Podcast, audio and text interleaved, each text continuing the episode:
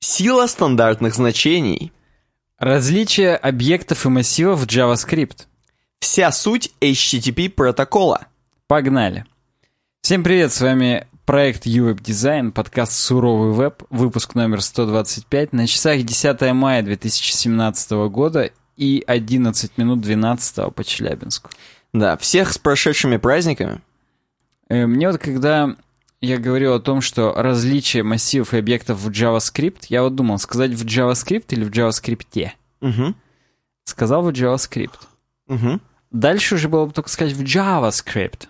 Да, именно классически. Но просто почему-то всегда в английских словах, которые длинные, в них двойное ударение. Видимо, как бы к концу уже человек забывает, что на первый слог сделал ударение, ему сложно произносить. Ну, кроме шуток, я с преподавательницей по английскому консультировался по этому поводу, она мне так и объясняла. Ну, как бы слишком долгое для произношения слова, и уже нужно в конце тоже сделать ударение, чтобы как-то расслабиться. Знаешь что, я хочу про расслабление рассказать. Про то, что вы сейчас не бойтесь, сегодня не такой хардкорный выпуск, но вы и не отключайтесь те, кто любит хардкорное, потому что на самом деле хардкорного очень много. У нас сегодня много всего. Мы совмещаем несовместимое и впихиваем невпихуемое, потому что вот, да. Например, есть сегодня дефолтный бабич. Конечно, прям первой же темкой, как, как, как старые добрые времена. Ну-ка. Сила стандартных значений. The power of defaults. И говорит нам здесь Ник о том, что стандартные значения — это те значения, которые предзаполнены уже. Ну, речь пойдет, я вам подскажу, о формах, но на самом деле все это справедливо не только для форм, но и для каких-то настроек в приложениях. Хотя по факту любые настройки — это все равно форма, но мы не будем вам об этом говорить. Это нужная нам метафора, Мгм. которую мы передаем с целью, чтобы интересненько было. Так вот, э, Ник говорит, что на самом деле недооцененными остаются зачастую эти стандартные значения, потому что ну, кто-то просто не заполняет по глупости, а кто-то По умности? по умности, да, оставляет пустым, чтобы заморочить человека. Вообще здесь, э, сейчас, когда мы будем рассматривать э, паттерны, как это делать правильно, им будут соседствовать, по крайней мере, в моем исполнении, почему-то Ник об этом не посчитал нужным сказать, антипаттерны. Потому что иногда люди могут умышленно делать не так, как завещал нам Бабич. Об этом поговорим чуть позже. Здесь рекламный выпуск должен быть, отбивка, туда-сюда, и мы, и мы погнали дальше. Smart Tape. Дефолтные значения в формах. Вообще, стандартные значения, это... а- Они почему стандартные? Потому что большинство наших пользователей такими их и хотят видеть. М, То есть стандартные, это не значит стандартные для нас, это значит стандартные для них. Они другие? Они, да, на самом деле, иногда они такие же, как мы. Но в большинстве случаев они, конечно же, другие. И стандартное значение здесь можно перевести как предзаполненные. Угу. Просто потому, что в большинстве случаев, в данном случае нам Ник, и простите за тавтологию, говорит о 95%. Которые безопаснее на А, да. 95%. Вот 95% людей на самом деле оставят наши стандартные значения и таковыми и воспользуются. Причем не потому, что они не заметят их, а потому что они реально так бы и хотели. Угу, угу. Ну, здесь, здесь будут более практические примеры. Ну, например, Skyscanner, а есть такой сайт для заказа авиабилетов, это не реклама, он нам предлагает предзаполненным уже по геолокации места, откуда мы летим, отправку и возвращение, видимо, на ближайшие какие-то даты, я не пытался, не, не знаю, какой у них там именно experience. Самое главное, что по умолчанию он, он говорит, что, пожалуйста, эконом-класс один билет на одного взрослого. Я встречал, на самом деле, такое автозаполнение, и именно на, вот на таких сайтах. И на самом деле это круто по нику. Я считаю, что тоже круто, просто потому что дальше у нас идет параграф, в котором говорится о том, что печатание, у него есть стоимость. И временная, и, так скажем, ментальная. Пользователь устает печатать, и чем меньше мы его заставляем это делать, тем проще ему дойти до оплаты, так скажем. Ну, кроме шуток, у нас же конечная цель все равно заработать бабла, баблинского немного. Знаешь, что единственное, что я думаю, каждый человек меняет, это все-таки дату вылета и дату этого влета. Да, но мне кажется, если она уже хотя бы предзаполнена, то у тебя больше соблазн на нее тыкнуть и вызвать виджет календаря, чем когда там просто пустота. Такой, блин, мне сейчас... Прикинь, мне сейчас придется писать, прям вот стирать, там что-то что делать. Ну, точнее, mm-hmm. даже не стирать, а именно писать. А как я буду писать? 11.04 или слэшик? Mm-hmm. А тут ты уже тыкаешь, типа, я вот сейчас только 0.4 на 0.5 исправлю, и у тебя виджет календаря. И так, о, слава богу, я смогу всего лишь выбрать мышечкой, и мне будет удобненько. А когда именно просто пустое поле даты, тебя может конфузить, а в каком мне формате вводить дату, пойду-ка я лучше не на Skyscanner, а на Aviasales. Это опять же не реклама. А, причем я, опять же, не знаю, на Aviasales, возможно, его такой же ад ждет. И он просто пойдет в турфирму и за 8 тысяч в Крым улетит. Туда-обратно. Не, мне кажется, уже везде вот на таких сайтах, типа Aviasales и Skyscanner, э, и Skyscraper, везде одинаковое дерьмо. Одинаково, в смысле, заполнено хорошо. Ну, будем надеяться. В противном случае у них есть простор для конкуренции. Если кто-то из UX-дизайнеров Skyscanner или Aviasales нас слушает, во-первых, поставьте лайк, во-вторых, подпишитесь, а в-третьих, расскажите, в чем мы правы В-третьих, есть у вас билеты, короче, быстренько до Турции? Да, до Крыма угу. хотя бы. Э, так вот, Ник нам, возвращаясь к Нику, говорит, что нужно минимизировать количество печатания для конечных пользователей. Потому что, во-первых, во-первых, мы их немножечко это, фрустрацию им создаем, а во-вторых, увеличивается процент ошибки, вероятность ошибки просто статистически. Чем больше они вводят, тем больше есть шанс, что они ошибутся. Ну, здесь дальше еще варианты. Предвыбрать страну, например, по геолокации, опять же. Ну, то есть, если чувак заказывает себе кроссовки, как Медведич, uh-huh. ему можно сразу предвыбрать офис... Э, ладно, не будем. Так вот, дальше у нас... Невельный. Невельный, да. Дальше у нас Невельный. Дальше у нас варианты с деньгами. И нам специально в полях с деньгами уже делают точечки. Офис Газпрома, я хочу закончить, просто хотелось. Ну, давай, продолжай. Там, там не Газпрома, конечно, ну ладно. Э, фонда Дар, некоммерческого. Э, доллар 50 и две точечки 0,0 после этого. Специально, говорит, для того, чтобы проще было на калькуляторе считать.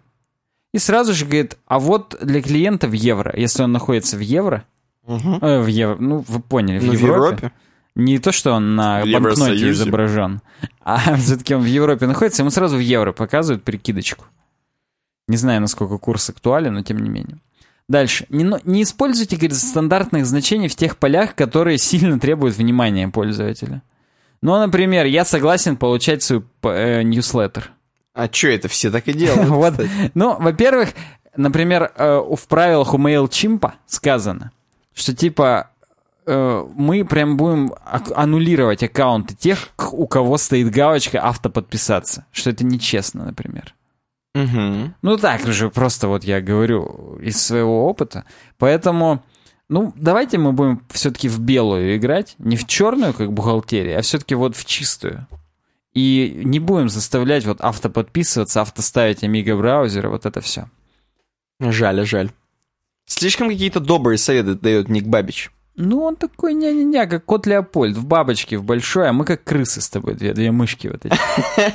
Причем из первого кота Леопольда, там, я, если ты помнишь, рисовка немножечко эволюционировала. Мы более страшные крысы. Да, мы именно страшные, угловатые, противные твари в кепочках, а не в кепочках. А он «давайте жить дружно», говорит. Конечно, да. Он еще, я помню, в какой-то серии мы отвлекаемся, но я уже хочу отвлечься. Он был злой кот Леопольд именно. Я не помню, что там его разозлило именно. То ли он что-то бухнул, то ли что-то там произошло, но была серия, где он именно злой. И где сами мыши, сами мыши уже не рады были, что он злой, а он в конце типа их так проучил. Там, ну, что-то какая-то добренькая мораль, я не помню. У меня на видеокассете было, но я уже забыл. Мораль в том, что кто-то из них слезал у Тома и Джерри. Я сейчас страшное скажу, конечно. Я буду думать, что гением одновременная идея или одновременно пришла. Может быть. Но согласись, кошки и мышки это, ну, ну да, мультфильм, противостояние. злой. Хотя, кстати, слушай, в Томе и Джерри там злой Том, а тут добрый, наоборот. Вот именно, поэтому не знаю. Напишите, если вы знаете. Если вы Дисней. Хотя бы Дисней. Но только Warner Brothers. Угу, да. Том и Джерри владели раньше. Не знаю, как сейчас. Сейчас, может, уже и Дисней. А следующий пункт — это даже если вы предзаполняете что-то, допустим, скользкое, например, current location, Вы дайте пользователю возможность все-таки сказать, что не, у меня другой current location. Ну вот, например, почему-то у меня вот здесь из, из дому Яндекс почему-то ловит, что я в Миасе, а не в Челябинске. Это у нас город в области есть. Какого рожна, я не понимаю. Но мне э, регулярно приходится в Яндекс Маркете в настройках менять, что я не в Миасе, а все-таки в Челябинске. Есть такая тема, да. Вот, поэтому это, это, это все, например, хорошие советы. В плохих почему бы сразу пиццу не привозить прямо вот где ты находишься? Не то, что ты хочешь домой заказать, едя с работы. Нет, тебе твою мать на перекресток перевезут победы из Свердловского. Просто и нормально, и будешь там жрать сидеть. Э, следующее, это уже не в формах, а в приложениях стандартной настройки. То, о чем я говорил, речь не обязательно о формах, речь просто о том, что стандартные значения и настройки, они, они везде важны и везде нужны. Здесь немножечко выжимки из статистики, со ссылочками, естественно, мы не проверяли, но согласны обязательно. Меньше чем 5% пользователей меняют стандартные значения. Это уже перегибание той же статистики, где было там, что 95% безопаснее, 95% не, 95% не меняют, а тут меньше, чем 5 меняют. Угу. Он вот жонглирует дейта вот туда-сюда. Дальше, пользователи, они предполагают, что вот вы знаете лучше, реально. Угу. Это по второму, вот здесь, это Facebook, так нам говорит. Что давайте, говорит, более ответственно относиться к этому. Раз пользователь думает, что мы знаем лучше, давайте не будем делать говно. Давайте будем делать все хорошо. По коту Леопольду, напоминаю. Угу. И, ну, на самом деле, нам Ник говорит не полагаться на Facebook, а провести собственный research, посмотреть, что у нас по пользователям, меняют они что-то или не меняют. Ну, если что-то не меняют, то уже выпулить микрообновление, в котором предзаполнять для вновь поступивших, вновь потерпевших, вновь осужденных угу. эти значения.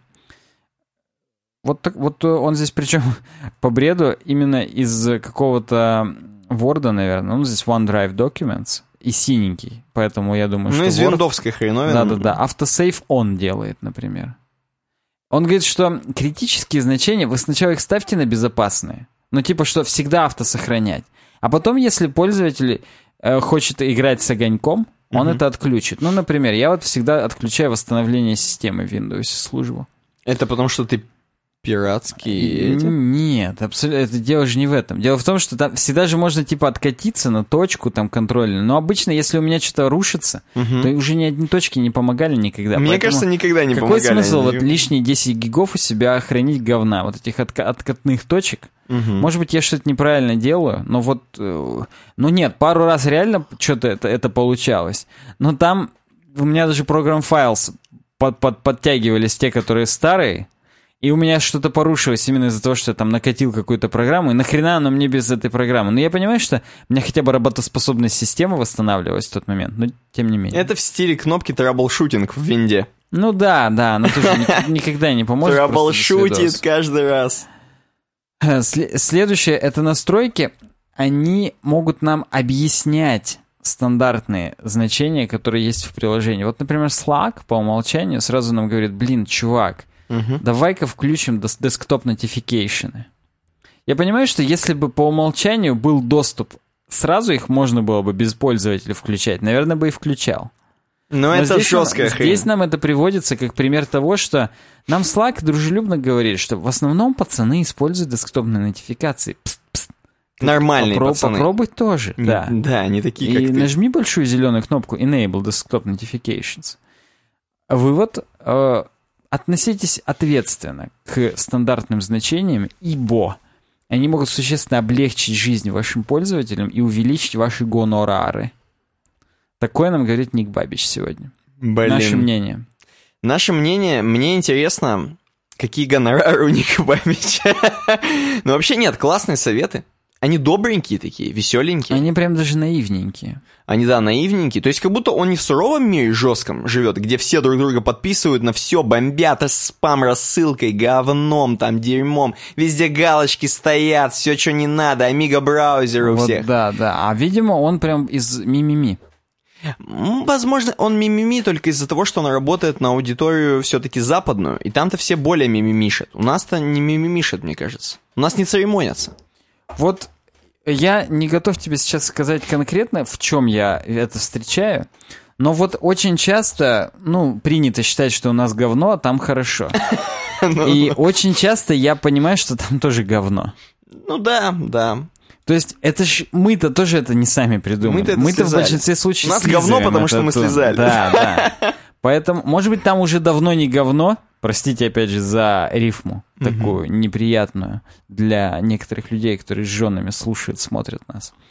Но это так и есть. Что вы ржете, так и есть. Ну да. Э, Скорее всего, уже в каких-то местах, ну, например... Не столь отдаленных. Да, в каких-то сегментах и у них все еще это сохраняется. Я бы даже от души посмотрел в каких. Потому что, ну, иначе... Че? Но мы с тобой предлагаем все-таки смотреть в светлое будущее и заветам Бабича все-таки следовать. Да, да, почему бы и нет? Хотя бы быть в курсе, понимаешь? Осведомлен, значит вооружен. Мгм. Там, правда, было предупрежден, значит вооружен, но я не Но мы осведомлен именно. Да, мы осведомители. И Хорошо. сведомиты еще. Поэтому мы вас э, покажем наш сайтецкий. Никита расскажет, что с ним можно сделать. Да, uwebdesign.ru, господа. Как обычно, вы все знаете, это то самое место, где собираются все заблудшие веб-души. И у нас там в сайт-баре на uwebdesign.ru справа есть для вас специальные две кнопулечки. Да. Э, Первая кнопулечка — это регистрация на нашем сайте. Регистрация нужна, чтобы легко вас запомнил сайтецкий наш. Он умный, у него есть память. Регистрация нужна, чтобы когда тебя веб-полицейский останавливал, Да, спрашиваю, есть ли у тебя регистрация? Да, есть Ты говорил, тебя. да, на веб-дизайн. Вот. Я тебе говорю, никаких проблем здесь не на что смотреть. Welcome, officer. Да, добро пожаловать в сторону веб-дизайна. Э, А зачем? Зачем регистрироваться? Регистрироваться нужно, чтобы оставлять комментарии в специальной теме для комментариев. Теме для тем. И эти темы мы обязательно посмотрим в следующем подкасте. Вот в этом подкасте, например, у нас несколько тем от слушателей, реально, хороших. Кажется, три. Они качественные, интересные. Ну, одна из них это, по-моему, просто вопрос, замечание, так скажем, что-то подобное, но он не менее интересный и качественный. это да, и такие комментарии вы тоже можете оставлять. Какие-то вопросы, какие-то, может быть, свои проблемы. Напишите, если нас это заинтересует, что вряд ли. Обычно Саня, обычно Саня удаляет такие комментарии, но нет. На самом деле, Ни одного еще не удалял. пишите, да, пишите все, что думаете туда, и будет вам круто. Это, вот я о двух сейчас пунктах сказал, регистрация на сайте и оставлять свои темы в теме в специальной, все в сайт-баре. Э, Третья тема, это, как обычно, у нас есть чатик в Телеграме. Э, Чатик в Телеграме, чтобы туда попасть, нужно написать веб-сане в Телеграме же. Это третья тема. Или, как всегда, затупить, написать мне в ВК, я скажу написать мне в Телеграме, и уже тогда получить ссылку. Кто-то, Да. кто-то подолго идет. Всегда есть эти люди. Я их даже не виню, почему бы и нет. У меня диалогов в ВК теперь 300 миллионов тысяч из-за этого. Я в них так легко и здорово ориентируюсь. Спасибо вам, ребят. Да. Да, и у нас в группе можете заказывать стикеры. Вообще кто-нибудь заказывал хоть когда-нибудь в последнее время? Уже очень давно нет. Все забили? Просто те люди, которым надо, они заказали. Даже, Сразу? Ну, нет, не сразу. В течение первых трех месяцев заказывали. Прям, ну, наплыв спадал с небольшими горками. Не знаю, как эти горки можно объяснить, но допустим. Потому что вот на горке, вот на горке целых 33 горки. Да. А после этого вообще просто ноль. М. Ну, смотрите сами. Это ваш выбор, если вы будете со скучным своим ноутбуком сидеть без наших стикеров отличных. Но, тем не менее, если хотите, то у нас... У меня есть много идей по поводу того, как же это простимулировать, но их я тебе уже скажу отдельно. М, за кадром. Простимулируем? В, кулу- в кулуарах, да. Ладно, простимулируем. Ну, давай тогда продолжаем про дизайн. Продолжаем. И сейчас у нас вредные советы от Джейсона Котке. Я думал, от Дитера Рамса. А Дитера Рамса он переврал. Это Джейсон Котке. И Это он- у него финская фамилия, сейчас я посмотрю, откуда он. А он на Котке.орг базируется. В смысле, Дитера Рамса? В смысле, Дитер Рамс? Это крутой какой-то Это дизайнер. супер крутой чувак, который делал для Philipsа и Брауна изначально промышленный дизайн, там, в 70-е, 60-е. И именно им вдохновлялся Джонни Айв, когда делал дизайн для техники Apple. Да, мы про него уже говорили, Да, кстати. конечно, говоря. неоднократно. Он вот эти свои 10 тезисов про дизайн очень давно высказал. Как бы, почему бы и нет. А Он- теперь, а теперь Котыч, Котыч, он, он типа говорит наоборот все от, от Дитера Рамса. Ну, не столько наоборот, он типа адаптирует к современности, как бы нам намекая, что современность полное говно. Ну блин, ну что-то давай, пессимистичная тема, это я такое люблю. Ну, Поржем хоть. на данный момент Котке находится в Нью-Йорке. Хорошо. А, так вот, легендарный дизайн, Дитер, дизайнер Дитер Рамс э, нам рассказал про свои 10 principles of good design. Ну, Мгм. здесь есть ссылочка на оригинальные 10 принципов. Вы их должны вообще знать как «Отче наш» и как «Сущий на небесах». Да светится имя твое. Так. Да будет царствие твое. Ладно. Good design makes... Среди них, например, есть такое. Хороший дизайн делает ваш продукт понятным. Он Мгм. проясняет структуру этого продукта Так. и помогает и может заставить продукт говорить. А в самом лучшем случае продукт сам себя объясняет. То есть продукт это вещь в себе. Ты к нему подошел, и ты уже знаешь, что это. Угу. Как э, станок с ЧПУшным управлением советский, где на кнопке написано «пуск», твою мать, а на красной написано «стоп». Угу. Ты ничего не можешь здесь спутать. Ты понимаешь, что пуск это пуск, а стоп это стоп. Э, Поэтому как там, уходя... Ну, какая-то шутка классическая, типа, уходя, не забудь стряхнуть. Ну, вот такая, на острие. Ты, ты мне пару раз говорил, я на тебя сейчас смотрел, но ты, видимо, нет. Не по- не Я не буду поддерживать эту тему. Согласен, да. И сам-то Котке, Угу. он просто с нами делится. Потому что чувак, который осквернил, так скажем, Дитера Рамса, его зовут Тобиас Ван Шнайдер. М, Полунемец, полу какой-то голландец. Ну, Ван, потому что голландец, а Шнайдер, поэтому, поэтому немец. Он как будто, да, сразу два футбольных клуба соединил в себе. Э, Так вот, Дитер Рамс говорил, что good design is innovative. Хороший дизайн инновационный. А здесь зачеркнуто написано disruptive, разрушительный.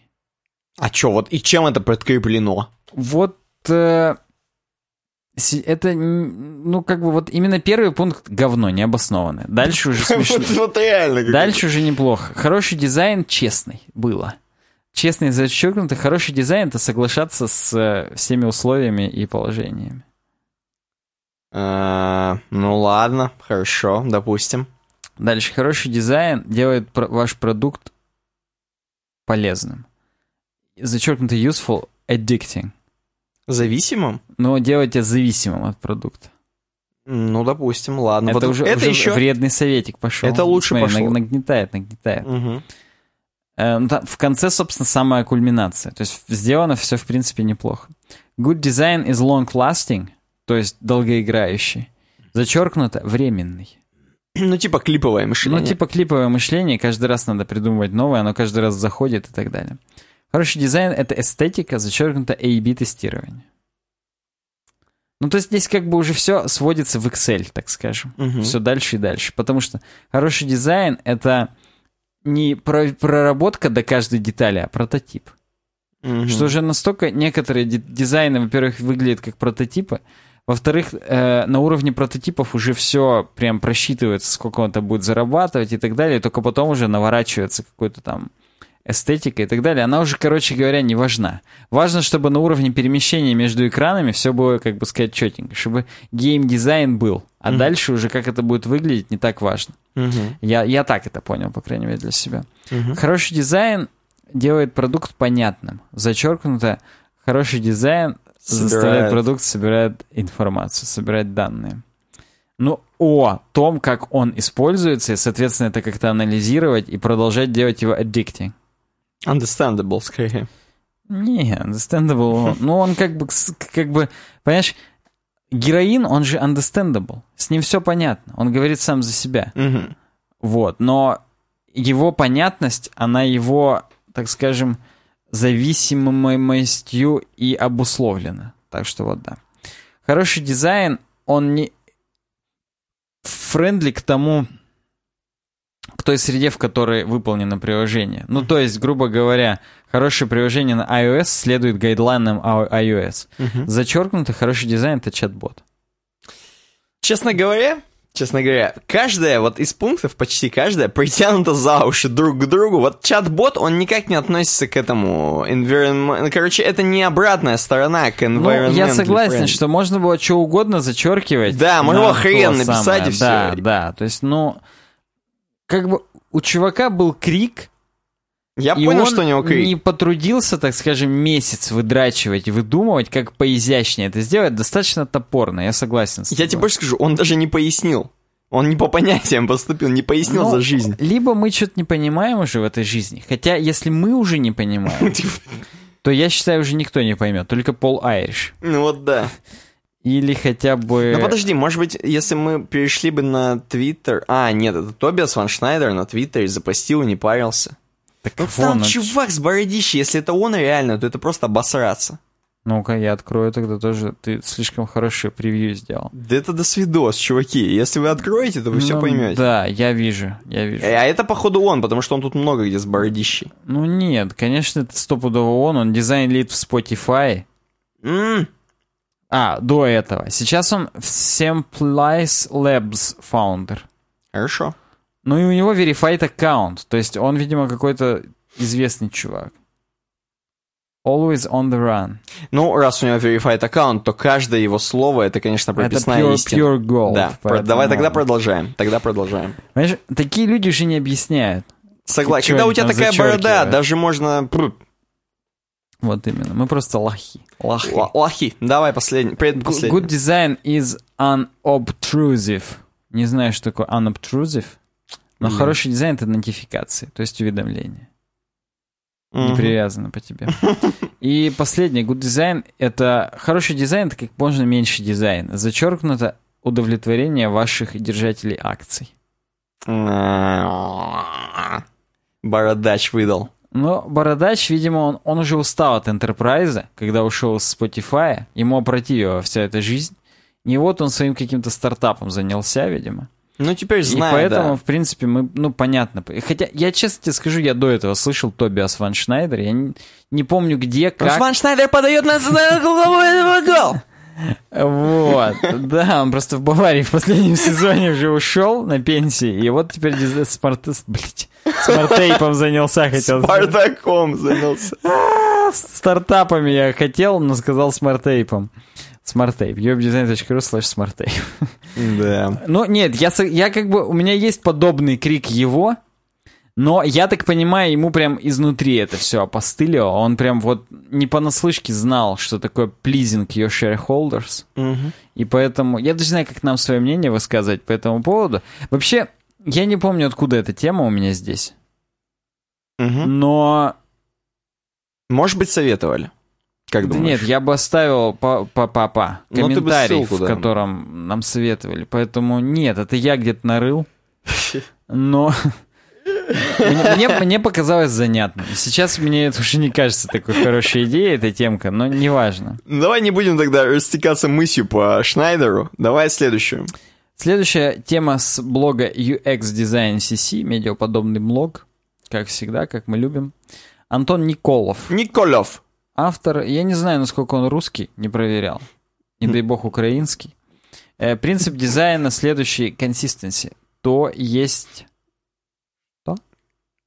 Как, как по-русски это будет консистенси? Ну-ка, давай, давай. Как это будет по-русски консистенси? Единообразие. Вот, Здесь у нас картинка, в которой 5 окошечек с синей кнопочкой вправо. И только шестое, как белый ворон, белая ворона, простите, Угу. черный ворон. Что ж ты вьешь?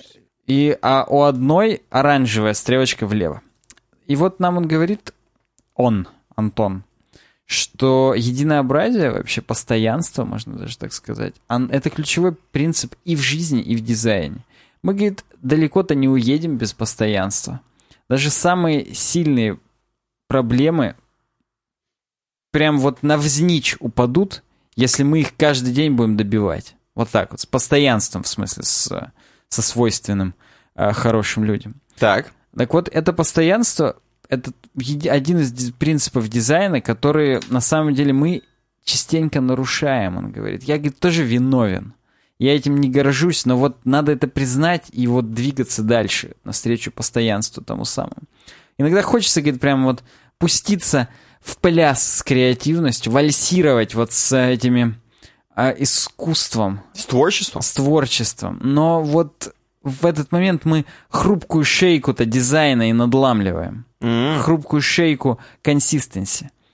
Но, говорит, мы не будем сейчас вот в метафоры эти уходить. Я, кстати, когда говорю, что вальсировали, вальсировали знаешь, что представлял? Ну-ка.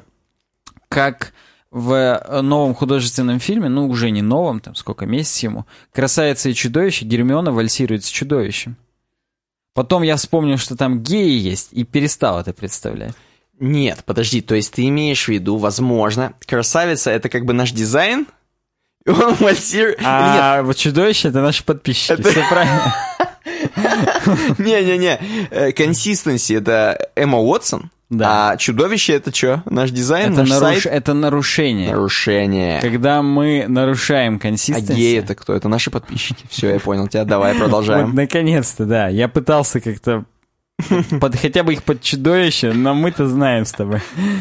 А, что такое, говорит, постоянство в дизайне?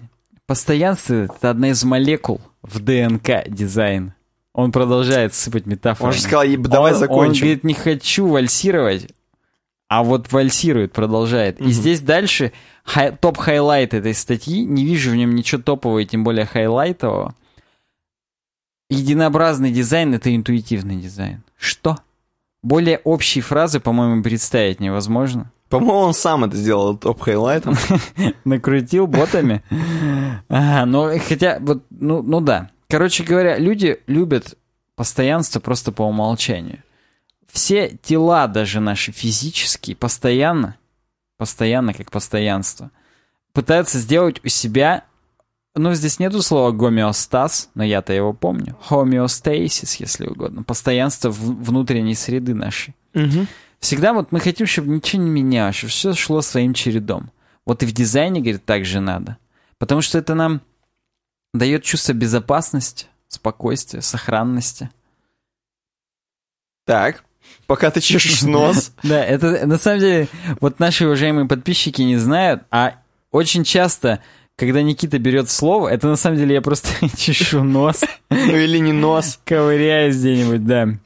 В общем, есть определенные плюсы у постоянства. Я имею в виду, когда Никита берет слово в моих темах. Не-не, когда это в своих когда я в темах- свою тему, Саня в это время Я вообще всю ухожу. тему Да. чешет нос прям. Ну да, тоже может быть. Я не, не замечаю за собой просто. Не дай бог видеотрансляции начнем. Все отпишутся, сразу скажут, скатились, отписка Саня чешет нос. Так вот, плюсы постоянства. Пользователи уже быстро смогут понимать, как пользоваться вашим дизайном. Потому что, говорит, постоянные элементы — это как алфавит. Вот вы уже у пользователей выучили уже у вас, что есть синенькие квадратики и коричневые прямоугольнички. Так. Коричневый прямоугольничек. Ну. Ромбики коричневенькие. Э, Колбаски коричневые. Так, Так вот, и это ваш дизайн. красные, да, красные квадратики — это объявления какие-нибудь, синие квадратики — это блоки там с контентом. И уже когда впоследствии видит пользователь какие-нибудь квадратики, он, а, это контент. Если он синенький, ну, это generic контент, я его привык видеть. Хоп, желтый.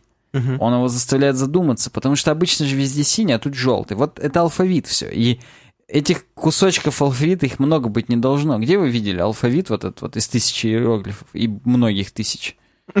Ну, Нет же таких стран, да, ни одной. Нормальной, развитой, это нет страны. Только э, аборигены какие-то непонятные. И если, говорит, мы дадим пользователю вот этот э, несложный простой алфавит, он сможет с помощью нашего приложения очень легко свои собственные цели решать. В конце концов он же нам деньги-то отдает за то, что мы его проблемы решаем. Или он с нашей помощью решает свои, тут одно из одного. Э, Поэтому постоянство, оно уничтожает смятение, сомнение, confusion, если угодно. Так. Потому что пользователь уже не смущается при виде каждого следующего шага. Ни воз- Никакого раздражения у него не возникает в голове. Мгм. Он сразу четко знает, что делать. А, квадратик, на него я кликаю. Я привык, что в этом приложении на квадратике я кликаю, а коричневые колбаски я не открываю. Кушаю. Хотел бы на это приложение посмотреть, да? Змейка уже какая-то получается. Э, И поэтому, как следствие, постоянство, оно на самом деле экономит нам деньги и время. Окей. И не только нам, но и пользователю. Если он каждый раз разного, разной формы колбаски и квадратики у него в приложении появляются, он будет думать, так, А у этих вот, у них поведение такое же, как у предыдущих? Или, ну-ка, надо потыкать, надо навести, надо правой кнопкой нажать. Будет тратить время, а время оно деньги. Время деньги, друг! Ну, отлично. Четыре типа постоянства. Первое — это визуальное. То, о чем я говорил. Шрифты, размеры, кнопки, какие-то лейблы. Все это, если оно постоянное, если у нас нету 15 видов кнопок на одной странице и 20 видов шрифтов, повышает возможность обучения этому продукту. Пользователь просто привыкает. Ага, большие кнопки это купить, угу. а маленькие кнопки это читать далее. Угу. Ну, я условно, я это генерирую сейчас абсолютно из головы. Дальше идет функциональное постоянство. Это то, как ведут себя определенные объекты. То, о чем я говорил. Он привык, что квадратики он нажимает, а колбаски он кушает. Угу. Поэтому если пользователь не видит лишних каких-то фрагментов, и у него нету многого количества взаимодействий, ну, в самом деле, он или жмет, или смахивает, например, что-то. Ну, если... Я почему-то э, по Бабичу сейчас мобильные приложения в голове представляю, хотя, казалось бы, должен веб-приложение был представлять. Но вот смахиваю я сегодня. Или стряхиваю. Да. Вот да. И должно все функционировать на протяжении приложения примерно одинаково, чтобы несколько всего лишь паттернов было в оперативной памяти, в памяти, у, в кэше у наших пользователей. Следующее внутреннее постоянство — это комбинация угу. того, что между визуальным и функциональным у нас э, связывается. То есть в рамках одного приложения мы привыкаем, что есть квадратики, есть менюшка снизу, там есть уведомления красненькие. На красненькие надо нажать, они пропадут.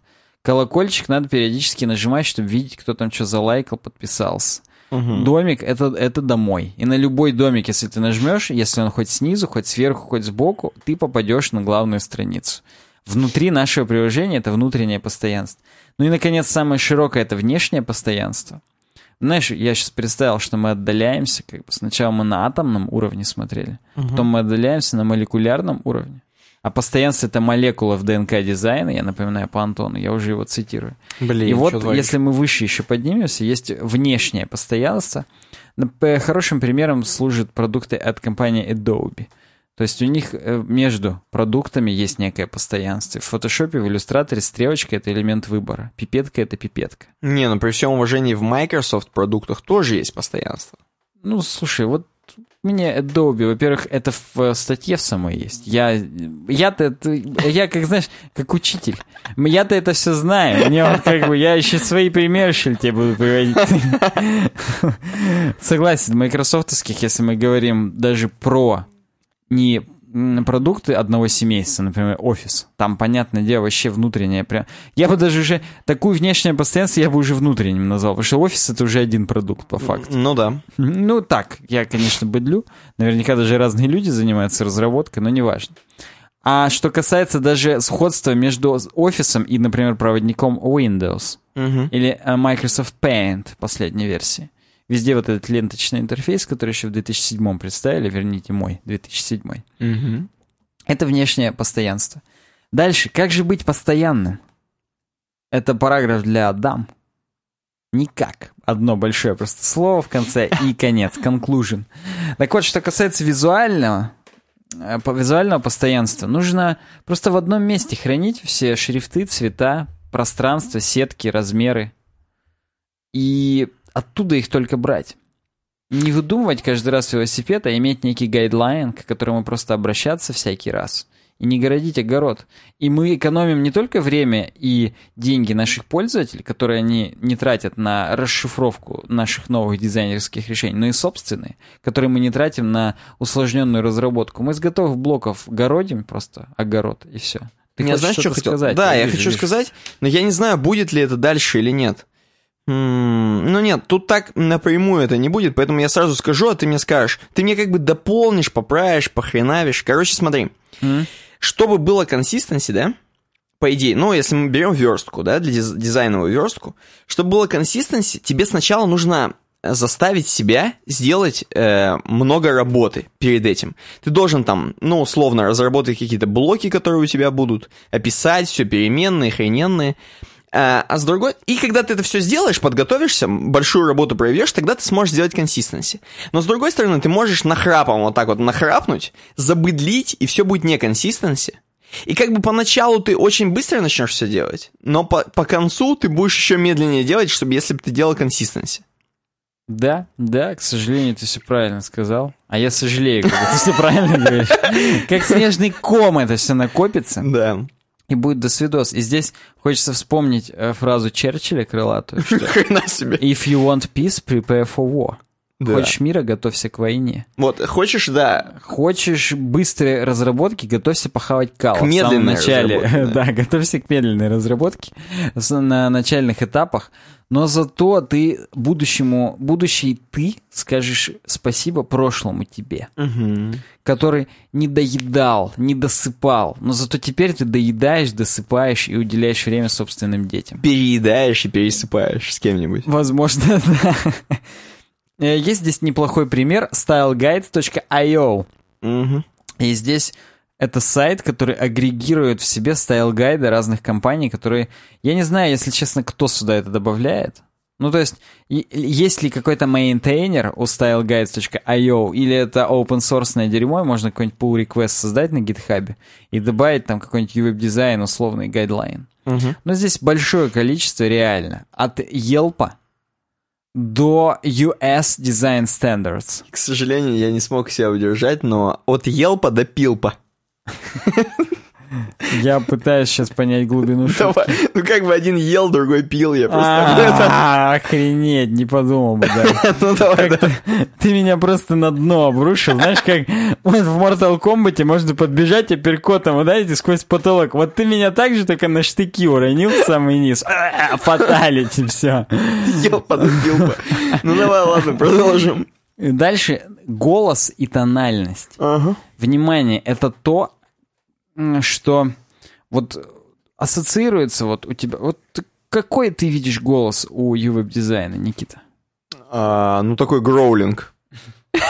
Даже пиг-вокал иногда, пиг Иногда срываемся, да. Но суть в том, что здесь говорится о формальности или неформальности. А, ну скорее, скорее неформально, если Ну, честно. мы свои пацаны, я помню, я помню. Иногда срем в уши. Да. Все знаю. Этот текст я весь помню, да. Э, Но вот э, конкретно здесь приведен пример MailChimp, который, в принципе, более или менее непосредственно... Они неформальные, пацаны. Да, неформально, непосредственно с нами общаются. И это нужно уже сохранять. Уже назвался грузнем, полезай в кузов.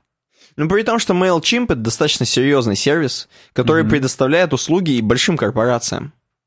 Вот Серега из Калининграда, да? Он мне э, говорил... Вот у нас на Урале так звучит поговорка. Назвался груздем, полезай в кузов. Ну. Ну, или в кузовок, если Ну. ты задорный в этот Ну момент. да, да. А Серега, он мне говорил, что у них поговорка, знаешь, как звучит? Назвался грибочком, полезай в лукошко. Ух ты! У них ня-ня-ня полная. И как бы у нас суровый веб, и у нас в Челябинске назывался груздем, полезай в кузов, уже брутал death. Кузовами грузди собираешь просто и все. Пик вокал, например, гроулинг. Не, ну там, видишь, хрен знает каким грибочком. Может, поганочкой ты назвался. Ну, это тогда ты псилоцибиновый или псилоцибин содержащий собираешь в лукошке, ня-ня-ня, идешь в красном платочке, нормально тебе уже. Так. Ну, в общем, нужно, у нас тема про постоянство, я напоминаю, сохранять постоянный свой вот этот голос. Уже начал говорить, эй, ты, подпишись на нас. А потом заходишь в страницу About. Мы для вас, уважаемые, предлагаем там говно, дерьмо и насрать. Вот нет, если уже тыкаешь, то ты тыкай до конца. Ты мне не тыкай. Согласен. Не помню, из какого это ролика. И дальше используй уже понятные паттерны, которые приняты в индустрии. Ну, то есть, если уже принято у нас вот так вот случилось, что ты вот до этого был слесарем и стал веб-дизайнером, ну, ты уже вот не городи огород. Если уже придумали, что домик — это домашняя страница, ну, ты, мать твою, используй домик как домашнюю страницу. А что, думаешь, слесарь может по-другому использовать домик? Конечно, он будет думать, что домик это просто дом, уют, домашний очаг, семья. А домашняя страница для него это страничка именно будет. У меня есть страничка в сети интернет. Хорошо. Поэтому здесь, слушай, надо вот как-то все-таки использовать наработки коллег, Угу. уже именитых. Для этого есть mobile patterns, patterns.com. Дочка ком. Дочка. Доча ком уже. По пабликам с качками. Так вот, и здесь, естественно, на mobilepatterns.com мы хотим, вот, например, search. Я выбираю здесь категорию слева. И здесь популярные поиска, как договора. Вот тут поиска, я просто в слесаре дальше вживаюсь. Ага. Э, Вот, например, Foursquare есть у меня на iPhone. Caviar на iPhone. Так. Hotel Tonight. Ин- Instagram. Причем Instagram здесь еще старый. Сейчас уже у них все видос не так выглядит. Меня Сейчас, кстати, можно с веб-версии фотки постить. В Инстаграме они сделали. Ага. Понял, да. А почему у нас нет темы такой сегодня? Так потому что у нас суровый подкаст, суровый веб, Ну, хардкор. мы больше такое не обсуждаем. Все. В личку я никому не отвечаю. Мы, представляешь, мы больше про эмодзи не будем Довели, довели нас. Есть еще uipatterns.com, ресурс подобный. Mobile Patterns. Там тоже можете посмотреть, что... Вот, например, я... Копибокс. Как обычно выглядит форматирование копибокса? Да хрен его знает. Ну, да не, чё хрен, я показываю нашим уже под- подписчикам, слушателям, просто представьте. Копибокс, он есть копибокс. Погнали. Э, Следующее, это смешив... Короче говоря, гните постоянство, но не сломайте его. Как гни свою линию. А, Горят огни, сверкают звезды. Кстати, Всё так есть... просто. Я, кстати, вижу здесь гифочку. Отличную. Ну, да. И отлично изображающую это действие, как действительно здесь гнут iPhone, или что это? Нет, Я это знаю, не iPhone. iPhone это или какое-то говно китайское. или- Не-не-не. Там, видишь, корейское. камера другая. Я вижу, что она по центру, поэтому мне даже вот не жалко, что тут гнут. это Я бы говно. хотел даже, чтобы он треснул. Сог- Согласен. Но вообще здесь нам говорят о том, что многие заметят, что если всегда делать все консистенси, то будет скучно в жизни. Так. А иногда нужен задор небольшой, чтобы как-то инновации какие-то привносить. Ну, пространство для творчества, так да, скажем, да, То есть возвращается он к тому, что он хочет повальсировать с Эммой Уотсон. М, Потому что все-таки чудовище-то это Антон. Мы Это он. начале не Да, говорили, да, а да. это он. И говорит, вы гните, как бы вот вы чуть-чуть перегибайте палку, но не ломайте эту палку. Кидайте ее кому-нибудь. Ну, понимаешь, это слишком... Вот, вот сейчас вот этот совет, который... Я его мог с самого начала дать. Да, типа, консистенции обязательно нужно соблюдать, но иногда нужна изюминка. Ну, Никита, мы на каждую из наших тем можем, в принципе, делать выжимку двухминутную. Даже минутную. Хайлайты. Да. И, и все. Но мы должны к этому подвести, понимаешь? Можно же Согласен. сразу просто сказать, что там... Сразу стикеры. дворецкий. всё. стикеры, да и все. Поэтому нужно, чтобы дизайнеры, они сохраняли и строили, помогали это постоянство. Но всегда, чтобы у них был какой-то вот игривость, какая-то вот маленькая искорка, искринка, где они оп и идут не по правилам. Круто. Вот финальные мысли у него еще такие, что Давай на пару секунд порассуждаем. На пару секунд. Вот про эту тему. Допустим, хорошо, у нас есть дизайн э, айфона. Есть там искринка где-нибудь и икринка? всякое поколение по одной скриночке добавляют. То две камеры, то в То джек семерке кнопка, да, ну кроме убрали джек, кнопка, она не механическая. Она тебе отпинывает, как бы, Мгм. но, ну, Taptic Engine, так называемый. Мгм. Но физической кнопки там нет. Мгм. То розовый цвет добавят. То красный iPhone. Это вообще классно, это даже без комментариев. То в восьмом айфоне хотят экран прям вообще край в край сделать, почти там, почти все сенсорное. Всегда есть какая-то изюминка. Ну вот да, я Если мы войдем в ретроспективу, в iPhone 3G изюминка была 3G. вот... Ну и- это такая изюминка прям. 3GS скорость. В 4S антенна рамка. Это вообще до свидос изюминка. Особенно антенна гейт, когда он не ловил там ни хрена Можно, при определенном да, да. хвате.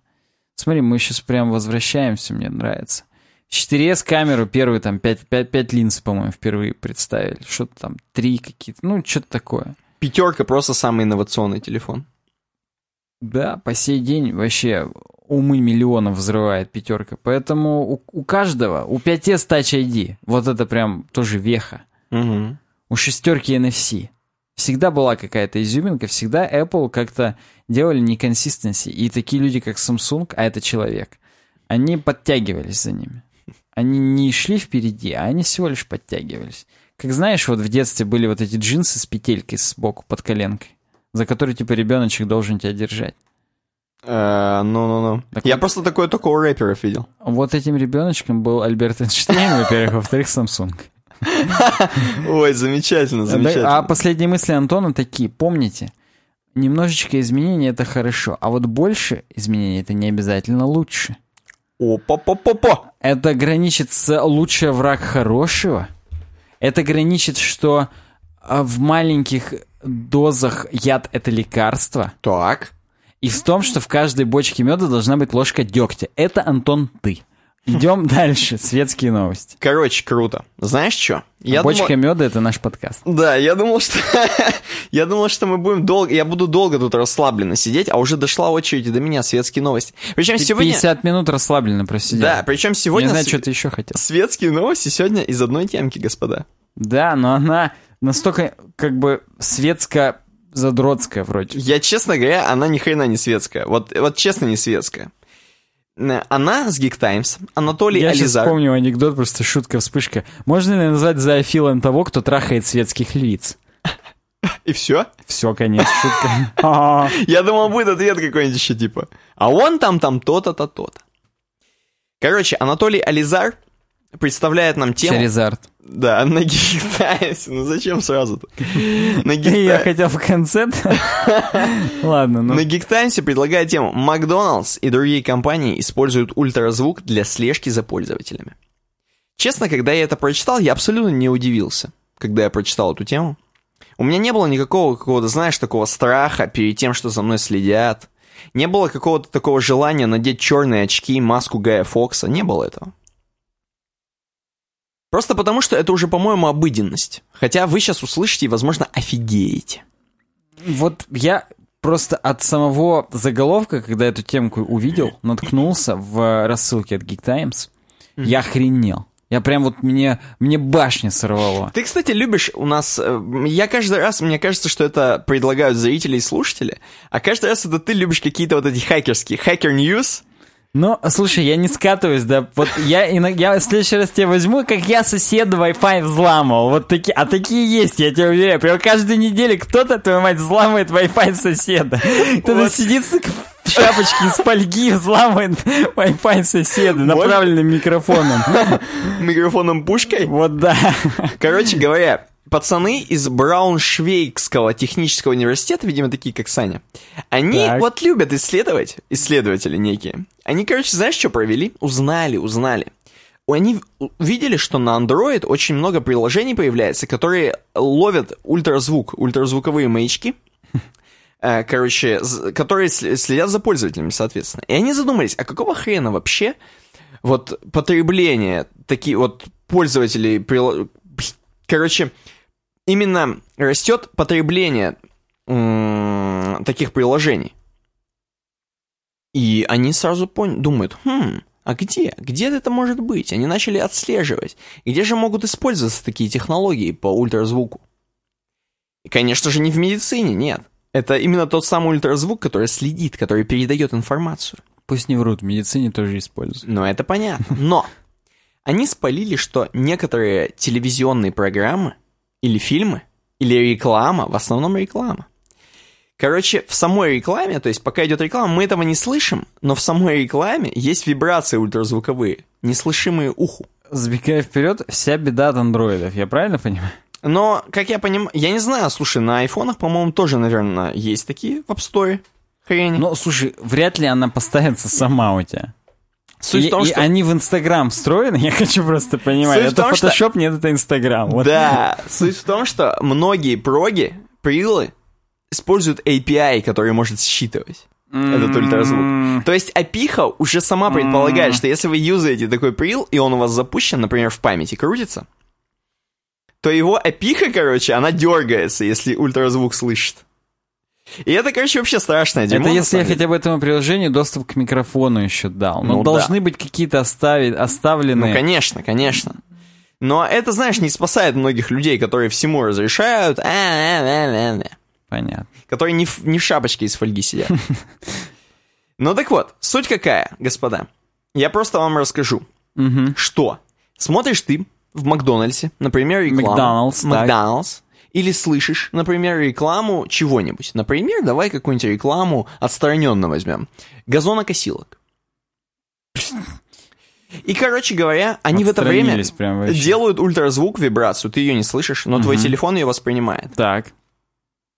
И он, соответственно, Сообщаешь, что ага, сообщает. он правой дрочит, а левой руку щекой, жопу щекой. Да, он, во-первых, это, во-вторых, смотрит рекламу наших газонокосилок. Да, и что это за чувак? Он у тебя всю полностью подноготную, включая твой ВК, все вот так вот у тебя смотрит. И он понимает, так, люди, которым от два- 26 лет смотрят про... Ну, порой- про- И ты становишься частичкой бигдейты. Конечно. Конечно же, никто внутрь не полезет, не будет у тебя рыться в грязном белье, так скажем, потому что у них такое, такие объемы информации, что они просто даже не будут вникать, там, что у Саньки Гончарова происходит. Но они узнают, что 26-летние чуваки в Макдональдсе, пока хавали э, 20 минут, слушали про газонокосилки. И потом тебе будут показывать это. Причем показывать уже будут тебе на компе, уже на твоем MacBook Pro. Ты откроешь браузер, и они тебе в сайт-баре на eurodesign.ru, если бы у нас была там Google, Google реклама, показали бы тебе газонокосилки. Ты такой, «А, а как так? А как это так? А что это так? Блин. И это вот все меня мама всегда учила выключать звук на рекламе. Во-первых, потому что она нервная, ее это бесит. А во-вторых, видимо, из-за этого. из-за ультразвука. Кстати говоря, вот эти Нет, здесь ученые... ультразвук тоже выключается, когда ты мути жмешь. Ну вот это не знаю, физики должны сказать нам, выключается ультразвук или нет, когда ты мутишь меж. Но вот эти чуваки из Брауншвейгского, правильно я читаю? Из Браун... Э, Ну, не знаю. Да, из Брауншвейгского технического университета. Они знаешь, в чем обосрались? Они перелопатили кучу роликов, э, кучу видосов каких-то там этих, и мало где нашли такой ультразвук. Знаешь почему? Потому что многое перекодируется по-разному на разных каналах, по-всякому. И при перекодировании этот ультразвук, он сжимается. И, может быть, э, 100% из каналов могли бы у нас вот так э, считывать инфу, но из-за того, что они перекодируют по разным сигналам, они ультразвук теряют. М, Там просто mp3-шечкой, леймом, кодеком з- обрезаются все частоты, кроме Да, 5000 и да. 10 тысяч. И все. Ну, слушай, это спасает. Это спасает. Только из-за того, что быдлят. То есть в Лослосе нельзя ничего слушать. Вот, а если бы Никакой не- рекламы Да, в Лослосе, да. это прям, да. Там-то все вшито уже до свидос. Вот такие светские новости. Я думаю, что разработочка. Вообще, я уверен, что в оригинале Брауншвайг. М, Но там немецкий же сказано было. Ты имеешь в виду, если бы они тоже в футбол играли за Баварию, Мюнхен? Мюн- Мюнхен. Мюнич. Вот, да. Если по... хот- Слушай, нет, Мюнич это по... Мюних это по-английски, а Мюнхен это все-таки по-немецки. Ты был прав. И сразу Хольстон пить. А, и хотя бы этот францисканер Хефевайцбир. Хорошо. У нас с тобой должен быть перерыв. Мы По крайней мере, по... по таймингу. Не по таймингу, а именно по, По тем- смыслу. по согласен, смыслу. согласен, абсолютно с тобой. Давай, отдыхаем, все остальные тоже отдыхают.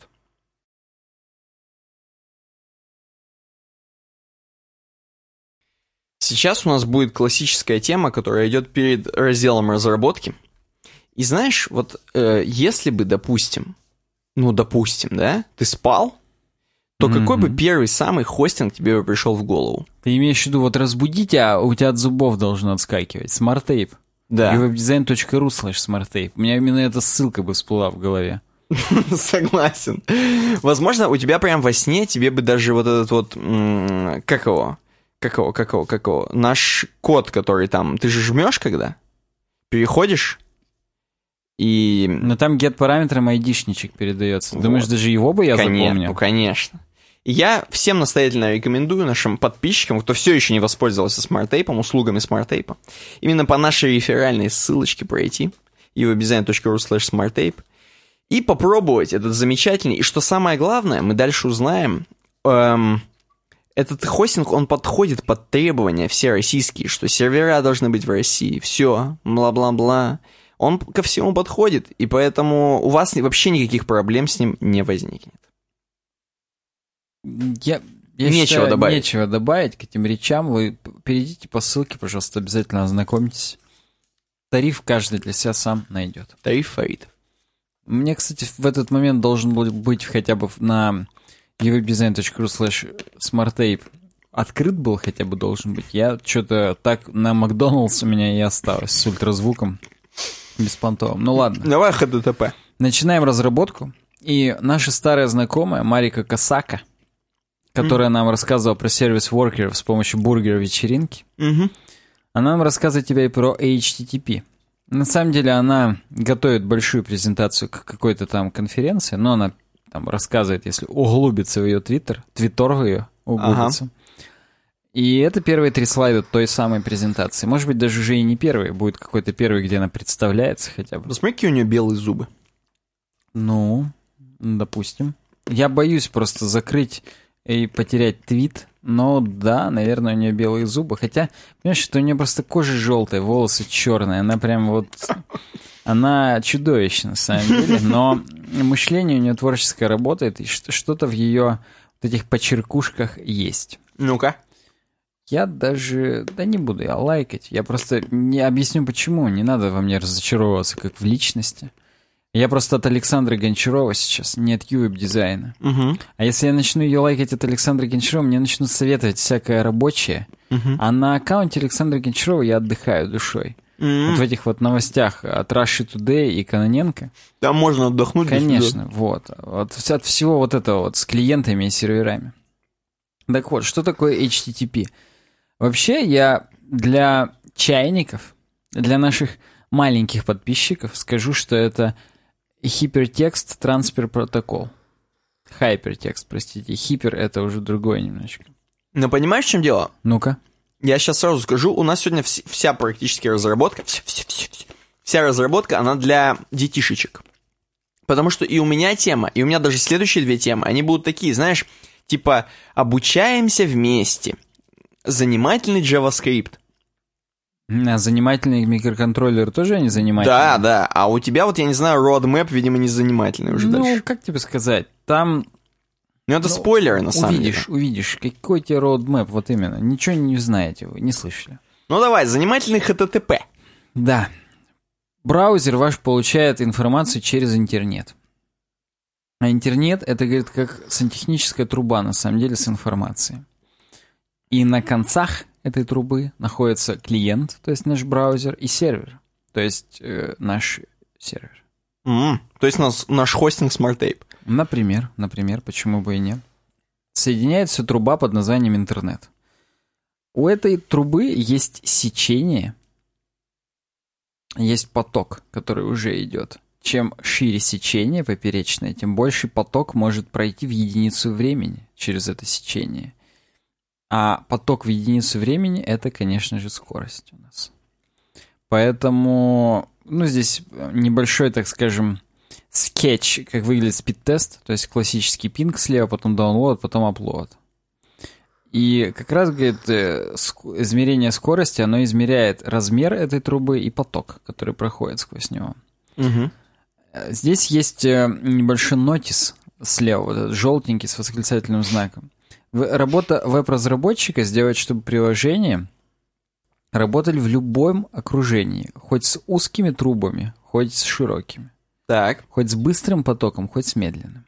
Имеется в виду, что вот что ты вот какой бы интернет не был, вот хоть за грибами чувак уехал, у него Edge, все равно.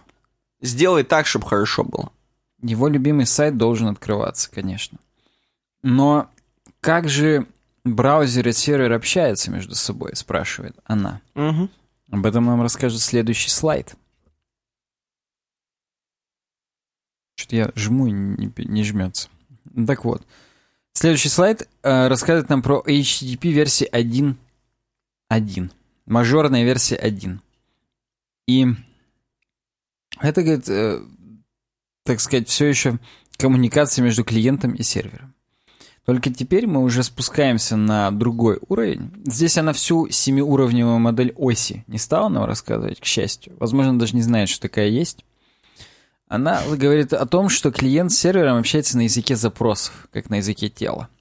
Клиент отправляет запрос синхронно, отправляет один запрос за раз, получает на него ответ. Двухсотый в данном случае ответ, что окей, вот дата, которую вы запрашивали. Не дата, а data, то есть информация. И после этого браузер запрашивает следующий. Конкретно Google Chrome может, например, 6 таких открывать. Ни хрена себе. Да. И 6 одновременно, или одновременно, как вам удобно. Это называется TCP-соединение. Так. так. Так вот, если вы, говорит, в таком, в такой парадигме, я сейчас вспомнил, что мы с тобой подкастов 100 назад, наверное, размышляли о том, что такое HTTP 2.0. Еще в старой квартире. Угу. Ну вот э, здесь будет опять вот. Мы как бы цикличные, пацаны, как э, колесо сансары. Мы никак вырваться из него не можем из этого подкаста. Мы каждые сто подкастов его для вас. Да. Каждые сто подкастов в червя превращаемся просто. Нормально нам, да. Так вот, э, если вы изображение в CSS Sprite, например, сожмете, вы сэкономите большое количество запросов, потому что запрос будет один вместо 15 иконочек маленьких. Угу. И ускорите тем самым общение клиента с сервером по протоколу HTTP 1 и так далее. То же самое можно сделать, совместив много JS-файликов в один. Потому что если у нас ограниченное количество запросов, то нам нужно каким-то образом сократить количество файлов, которые мы запрашиваем, потому что он по одному файлу на запрос может только отдавать. Но не расстраивайтесь, не все так плохо. Во-первых, тебе надо, Никита, вот эту вот штучку затянуть, она у тебя скоро выпадет с другой стороны. Вот ты увидишь. Да ты не ссы. Она не, не очень сильно и затягивается. Я вот это? Пом... Да, да, но тебе нужно, чтобы она хотя бы показался мне кончик. Понимаешь, я когда не вижу кончик, мне неприятно. Сейчас покажется, погоди, секу. Секу. Ну, пока ты закручиваешь, я скажу, что есть навулечка, новиночка, навусечка. Это HTTP 2. И это абсолютно другой вид модели коммуникации, ну то есть если спускаться на семиуровневую модель оси, примерно такой же, но на уровне именно обработки запросов совсем по-другому сервер действует, и бро браузер, собственно, тоже.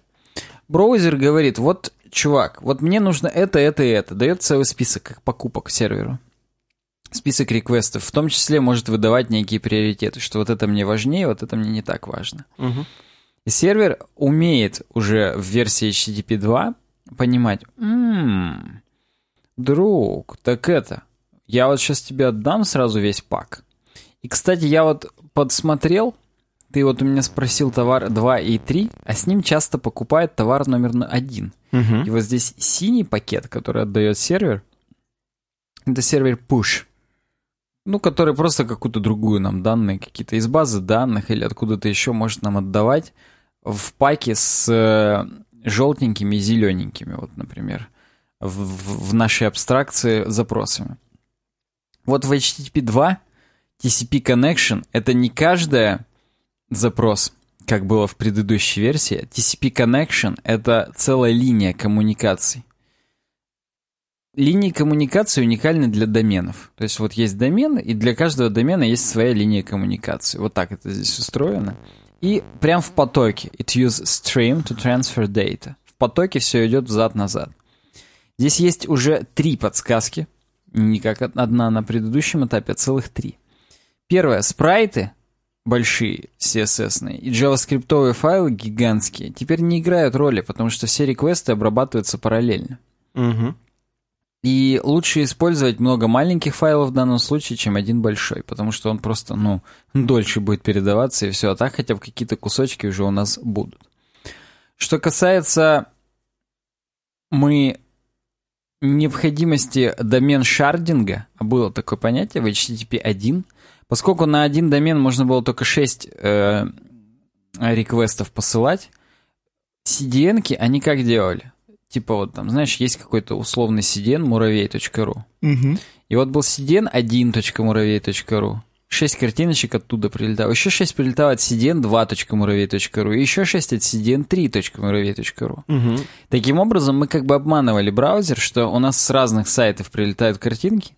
А по факту, ну, это с разных под сайтов, но все для нашего одного. Поэтому у нас хоп и быстро типа все грузилось. На этом работали CDN в те, в те времена. Ну, это как-то костыльно, да? Согласись? Ну, и тем не менее, есть даже термин. Э, домен шардинг. Не, вот. а можно я сейчас глупый вопрос, раз мы для детишек? оби- обязательно. А почему 6? Не ко мне вопрос. Не совсем сложно, сложно да? Вен- вендоры браузеров так договорились, либо вот конкретно 6 запросов, это там в сумме 14 килобайт. Вот, да, там, скорее Есть наверняка всего... какое-то железное этому обоснование. Я думаю, Юрий Баранов нам, например, скажет об этом. В дона- Я- Думаешь, в донате? Хотя бы, хотя бы в комментарии. Согласен, Я уж не, не- согласен. не чаю увидеть еще какие-то донаты вообще нам когда-либо. После всех наших инсалтов, оскорблений, которые мы выдаем нашим подписчикам верным, уважаемым, безусловно, просто много уважаемым. Умницам. Да. Но, в конце концов, э, я домашние задания это тоже раздавать хочу. Есть у меня этот комплекс преподавателя, поэтому Юрий Баранов нам, скорее всего, расскажет, почему именно 6 запросов. Он, напоминаю, помнит все еще, что Internet Explorer серый был. Что надо Да. было фон на белый переписывать. Я думаю, здесь такое он тоже знает. Так вот, браузер, поддерживающий э, HTTP 2 только по защищенному протоколу, то есть с SSL-сертификатом, то есть через HTTPS. Мгм. Поэтому вы, говорит, если HTTP 2 будете использовать, потрудитесь. Э, Мы на нашей VPS все еще HTTP 2 как-то не включали. Я боюсь этих экспериментальных штук. Там нам говорили, что в Яндексе отвалится. Уже, кажется, починили, но я все еще боюсь. Но можно заняться, опять же, так в плане бреда, почему бы и нет. Мы же должны быть на передовице. Как на передовой газеты, вот на передовице. Ну, давай, давай, так. Ну и все, собственно. Да, я так понимаю. Да, да, у Марика Касаки для нас все. Но если мы... Давай воспользуемся еще секундочкой для того, чтобы посмотреть, что они здесь в Твиттере есть вообще. Сейчас там должно просто, как она поела там. Да, поела, попила. Ну, кстати, всё. есть, как она поела. I ate too much bread and butter this morning. Да, согласен. Смотри, что творит, прям Целый какой-то... Вот у меня такого куска масла хватает чуть не на неделю, сколько она сожрала за раз. А еще наши инфекционисты в поликлинике говорят, что яйцо в мешочек жрать нельзя. Все равно сальмонеллез не сдох у нее там. Что значит яйцо в мешочек? Когда желток не зажарен до говна, что надо прям зажаривать с двух сторон до свидос. А, да я всю жизнь жру и нормально, уж знаешь. Ну, слушай, вдруг это ненормально? Вдруг я с тобой к ней приду и скажу, твою мать, ты чё? Это что у тебя вообще такое? Да. Поэтому тут я пытаюсь найти у Не, нее... я просто думал, к этому твиту должно быть две картинки. I ate too much bread and butter this morning. Первая фотка вот с этими этими, бреда, а вторая фотка ее задницы. А я думал, в дверь в толчок хотя бы. Ну, как минимум. Тоже подойдет, потому что стопудово она там долго просидела. Но вообще, сама она отвратительна собой. Да, я вот не вижу, где ее еще дополнительные фотографии. Я бы не сказал, что на, фо- на аватаре она отвратительна. Ну, как бы обычно, это как я. Ну вот мидия можешь нажать, Не- чтобы видеть твиты только с картиночками. И там есть селфаки, М. и ничего хорошего. Сейчас я найду. У нас, ты имеешь в виду, у нас есть время, минутка. Ну, Минутка. Так, тут у нее много хрома, какие-то бородатые мужики. Возможно, Вандервар, или кто там он был? А, Вандершнайдер. ну я понял, какая она. Ну я, да, да, да. Я, ну, я, я бы так сказал, давай скажем мягко. Это на На любителя. любителя, на любителя, да. Именно так мы и скажем. Следующая тема твоя.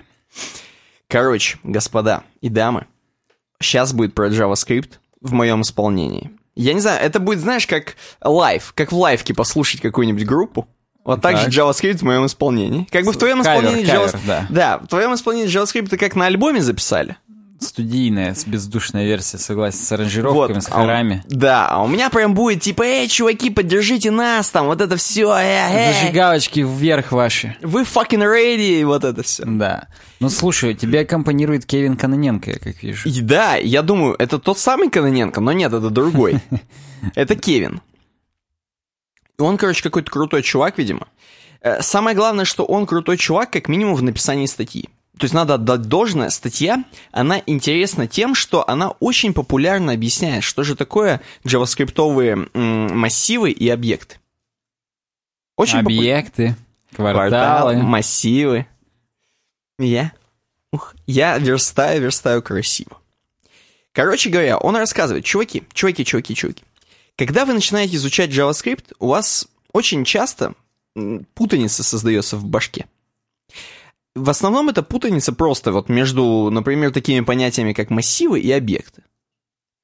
И говорит, я вам сразу скажу, что я придумал метафору отличную, которую мы будем разматывать на протяжении всей статьи. Я придумал, говорит, что массивы — это вот представьте себе книги, а объекты — это представьте себе газеты, newspaper.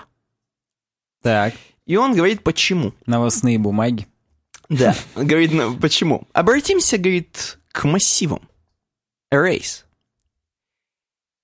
Почему это как книга? В книге очень важно, на какой странице находится ваша любимая глава. И он здесь приводит пример, сразу очень классный.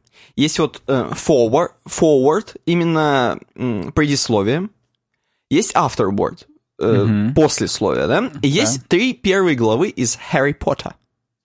Э, мальчик, который выжил, boy who lived. The boy who lived. По Волан-де-Морту Да, уже говорит. Vanishing Glass и Letters from No One. Мгм. Э, вот. Если я не ошибаюсь, Letters from No One, это from No One, это, это еще не там, где Хагрид приходит с тортом?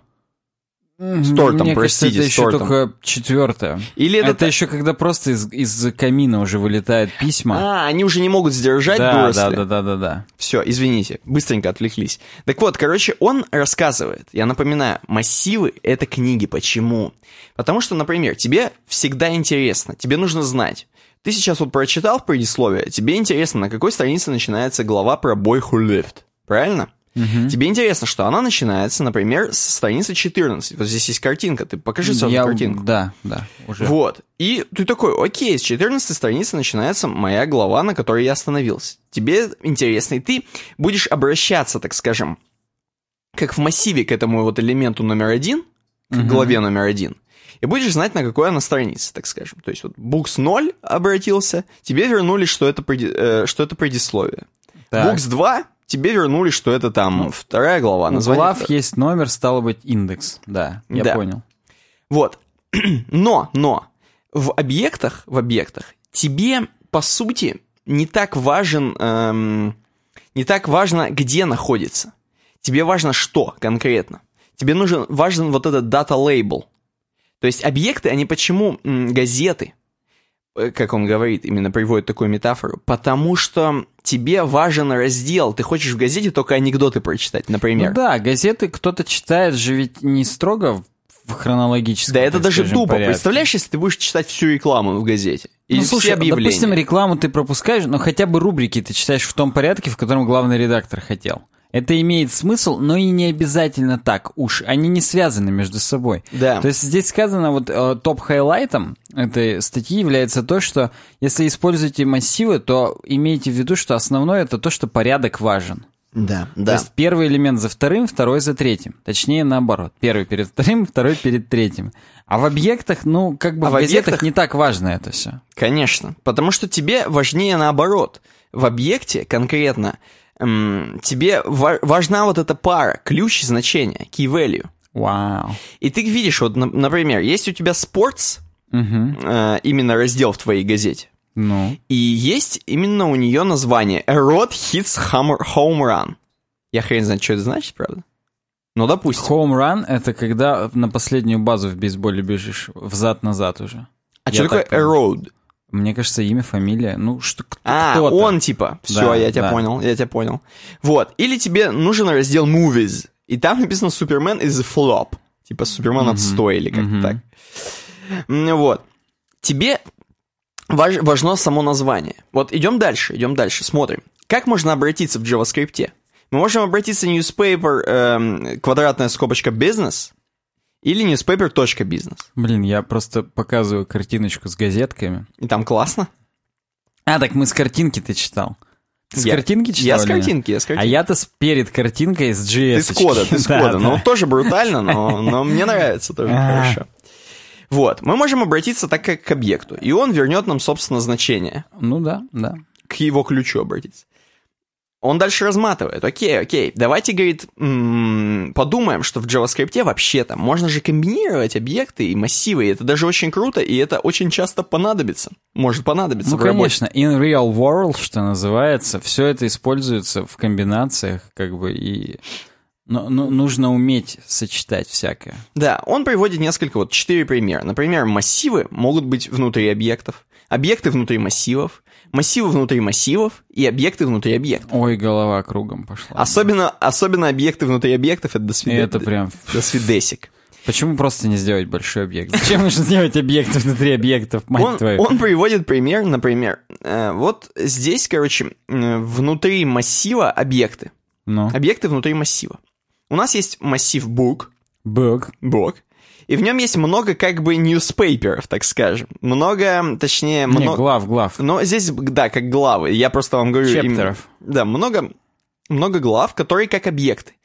И у каждого... А, ты подожди, ты второй смотришь уже пример. Сначала просто есть бук с массивами, массив массивов. А ты уже смотришь там, где гитхаповский.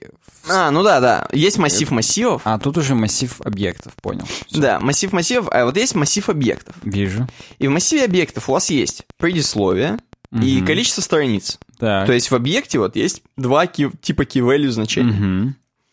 И вот это удобно. Ты можешь спокойно обратиться, опять же, к такому-то, такому-то объекту. И- Разрешите обратиться. да, и выдрать из него, именно выдрать. Я Мгм. буду такой терминологией пользоваться. Выдрать page count. Можно. Идем С дальше. корнем прям можно его выдавить, с каунтом совсем. В объекте может быть много массивов. Мгм. И это чем прикольно? Тем, что в массиве, там же я напоминаю, как в книге, все структурно, Важен нулевой, порядок, первый, да, второй, да. важный порядок.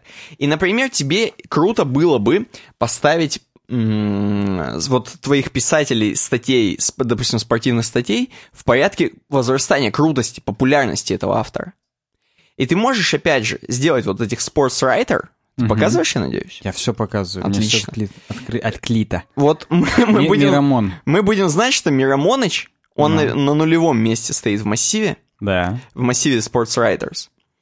Э, он самый крутой пацан, самый популярный По автор. крайней мере, он первый. Возможно, он, конечно, первый среди равных по Цезарю. Но да. Да, да. Вот. И так можно запоминать. Ну и, собственно, все. Дальше, кстати говоря, сам чувачочек, который Каноненко, он нам говорит, вот челленджи для вас. Если хотите, можете потраить их.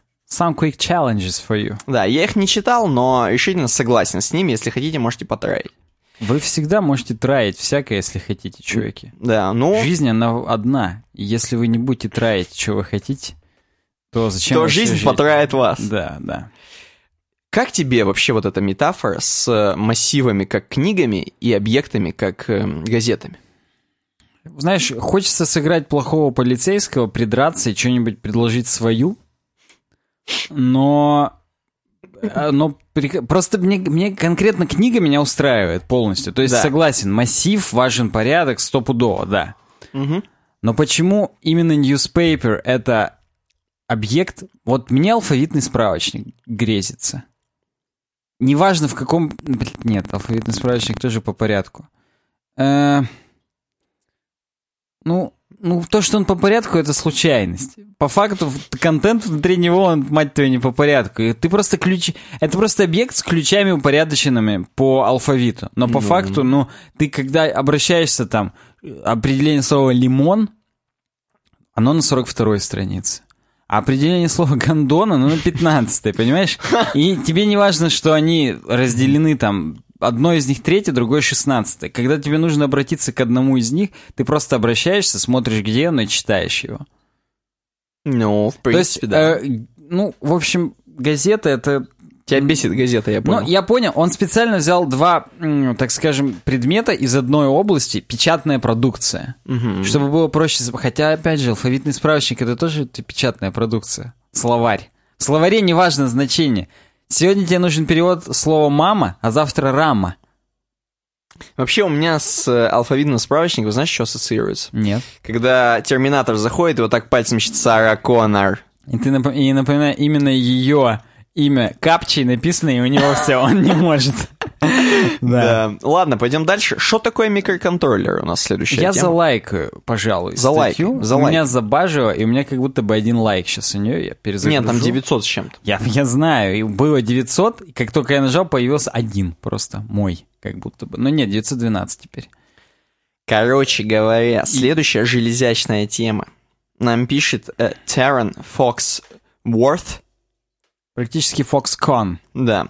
Про то, что, а что же на самом деле такое микроконтроллеры? Это, говорит, основа, основа железа. Вот так. Hardware fundamentals. Мгм. Основа железа, что же такое микроконтроллер? Рассказывает. Отличная здесь фотография плат всяких, на которых напаяно всякое. Ну, мы для детей будем ли говорить, что интегральные схемы развивались от малых до больших и до супер больших? Я думаю, что, в принципе, будем, но мы уже сказали. Вот ты сказал, и классно. Согласен. И классно. Достаточно. Он говорит, давайте вообще подумаем, что такое микро- микроконтроллер. Мгм. Можно сказать, что микроконтроллер это, говорит, маленький компьютерик. Мгм. Можно же так сказать? Я могу. Можно. Многие люди ассоциируют микроконтроллер с Arduino. Многие. Но, говорит, это не так. Вот возьмем Arduino. Прям возьмем его ручками. На самом деле... в На Ар- этих картинках где, интересно, Ардуино? Ну, вон, синие штуки такие. Слева? Первые. Первые две синие штуки. Да не на первой картинке, ты сразу Нет, скоррелируй. я на первой хочу узнать. А, ну, ладно, на- не буду. на первой? Не буду лезть уже в... Ну, Там вообще, сразу. да, там тоже синие штуки, это, походу, оно. Ну вот, да, кстати, да, возможно, это оно там посередине было. Так вот, Arduino, оно, Arduino Uno возьмем. Uno, Uno, Uno Momento. Там, видимо, почему Uno? Потому что один микроконтроллер. Да, чтобы легко было Он понять. впаян, я вижу. Да, мы возьмем, и вот именно микроконтроллер, это будет вот такая шняшка, Ну. как он это называет breakout board. Точнее, breakout board это вся вот эта плата, Вот, да. я быдлю. Breakout board это плата, а вот этот именно чип такой Ну, здоровый, я- я- ну, черный. которого больше всего ножек. Да, Как у многоножки. вот этот at ATMEL микроконтроллер, чип такой, Мгм. именно классный, как вы любите, с ножками. AT Mega 328P, микрочип. Вот это именно он, это и будет микроконтроллер. Мгм. И то, что вот, вот вы можете его вот посмотреть, вот он и есть. Ну как, сколько ножек? 6, 9, 12, 14, 13, 14, скажется, 28 ножек. Возможно, у него, да, у него 28 в названии есть. Отлично. Суть в том, что он говорит, ну окей, окей, вы поняли хотя бы, как они выглядят. Вообще, что можно делать с, помощью микроконтроллера? Можно, например, э, вставлять типа с помощью него USB-корд, Ну, я вижу здесь USB Type A, э, точнее Type B, простите. да, давать с помощью него питание, питалово, программировать девайс, ну так, не сильно. Мгм. Вот, ну и всякое разное. Хорошо, тогда почему, что такое Raspberry Pi? Спросят нас любопытные пацаны. Но там, я по- попытаюсь ответить, я не читал статью, там уже не микроконтроллер, там именно микропроцессор. Он уже намного более умный, у него больше ножек, и у него больше, меньше, точнее, техпроцесс, он более интегрированный, и он крутой. Ну вот да, Он также, всякое. также нам, собственно, и пишет автор статьи. Он говорит, Raspberry Pi это, в принципе, да, Arduino, как Arduino, но это уже компьютер. Это все еще компьютер крутой, большой. Мгм. Его нельзя назвать именно микроконтроллером. Это уже целая система, агрегат. Мгм. Вот. Допустим, также можно э, назвать и тогда ваш ноутбук микроконтроллером, если Raspberry Pi контроллер. Нет, это все-таки большие компьютеры уже. Мы не, мы не будем их считать микроконтроллерами. Давайте говорить... Интересно, какая там архитектура? ARM? Ну, наверное, ARM. Вряд ли там x86 какая-нибудь топовая. Ну да, Ну да. ну да. Вот, давайте вернемся к А микро... x86 это, кстати, Это топовая. да. Вернемся к микроконтроллерам. Давайте, обратно. Что же они могут, например? Вот посмотрим на кодик, на код, который Arduino может исполнять. Вот этот, видимо, Ar- Arduino 1.0.3. Ни хрена он исполняет. Да. А где? Я пытаюсь найти. Там есть окошечко. Blink Arduino. Прям посмотрим. А, вот вижу. Я почему-то его пропустил не, не заслуженно. Вот. Что же оно может делать? Вот, например, что выполняет микроконтроллер конкретно? Он спокойненько запускает... У него есть несколько... У него есть, короче, две функции. Setup и loop. Угу. То есть есть какая-то setup установочка, которая запускается, а потом по лупу все, все залупивается. Страшно, но продолжай. Я не останавливаюсь. Да, то есть зацикливается хреновина, и вот, например, здесь написан код. Подрубается, подрубается какой-то выход, и, короче, начинается, начинает, видимо, сильно мигать эм, LED. Лед. LED. Начинает сильно мигать, причем с задержкой в тысячу миллисекунд, то есть одну секундочку. Она ждет и через каждую секунду э, мигает. Причем э, то high, то low. Да. А, или low это выключить. Или, А. Да, turn LED off. Видишь, в комменте написано? Ну да, он просто незаконченный. То есть он секунду горит, секунду, Секунду, не горит. да. Секунду горит, секунду не горит. Вот это микроконтроллер позволяет. Ты можешь вот так микроконтроллер закодить, чтобы он вот такое исполнял. Фига ты исполняешь. Так, Я напоминаю, LED это этот как его? диодик. Да, это диодик один всего лишь, то есть лампочечка. Light emitted diode. Хорошо. Emitting. Он говорит, так все же, что такое микроконтроллер? Он не устает нас э, именно как деточек. Подспрашивать немножко. И продолжает сам. Микроконтроллер — это маленький компьютерик с низкой памятью, такой, с низкой памятью, и программируемым входом и выходом. Периферии, периферии входа и выхода. Так. Говорит, вот вход и выход. Как мы все знаем, компьютер это вообще-то разговор только об единицах и нулях. И Ну, он здесь шутит. Здесь есть шуточка. Вот такой вот, вот именно скриншотик с шуточкой. There are only 10 types, ну типа 10 types of people in the world. Those who understand binary and those who don't. И тут шуточки, шуточки. Вау, это не 10, это 1-0. ноль. Два в двоичной системе. Да, да. Круто. Вот. Ну и тут все такое матричное, прям матрица, матрица полная. Ну и вот.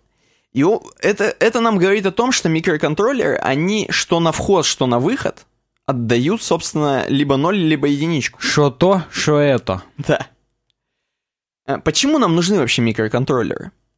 Микроконтроллеры — это прикольная тема, потому что можно как минимум сэкономить. Очень часто... Для базовых задач почему бы и нет? Да, очень часто нам, э, ну, для того же диодика, чтобы просто подавать свет на диодик, не обязательно использовать целый прос, как на Raspberry Pi. Или как на вашем Intel i7 Вот да. Core Duo Квад. Quad. Вот. Не надо. Нужен просто обычный микроконтроллер. Он дешевый, и его можно легко запрограммировать. И, И говорит, просто я думаю, что если вам нужен один, то какой-нибудь маленький процессорик, который вот, ну, именно лоховской, как в Raspberry Pi, он стоит там 2 доллара. А микроконтроллер стоит 5 центов, например. Но если у вас серийное производство, Мгм. то, мать твою, ты будешь читать эти деньги. Ты Согласен. прям будешь вот высчитывать и пытаться сэкономить на каждом говне. Дальше автор нас призывает. Вот вы сейчас немножко познали, что такое микроконтроллеры. А теперь, говорит, возьмите, я сейчас вам напишу, как можно и где купить их. Если, говоря уже о долларах ты начал. Ни И хрена. и он Я, здесь- возможно, сейчас даже еще и угадал. Ну-ка посмотрим. Но он здесь без прикольчиков прям описывает, как для америкосов прям на Амазоне, на eBay прям ссылки дает. Вот, например, говорит, есть классный микроконтроллер, точнее, именно платочка, именно платочка, board called, э, bo- board called the Node MCU. Какая-то Node MCU платочка, которая, знаешь, что поддерживает? Она Ну-ка. поддерживает эм, Wi-Fi-ку. М. Для чего это нужно? Ты можешь как бы контроллером, если что, отдать эм, какую-то инфу, например, в облако.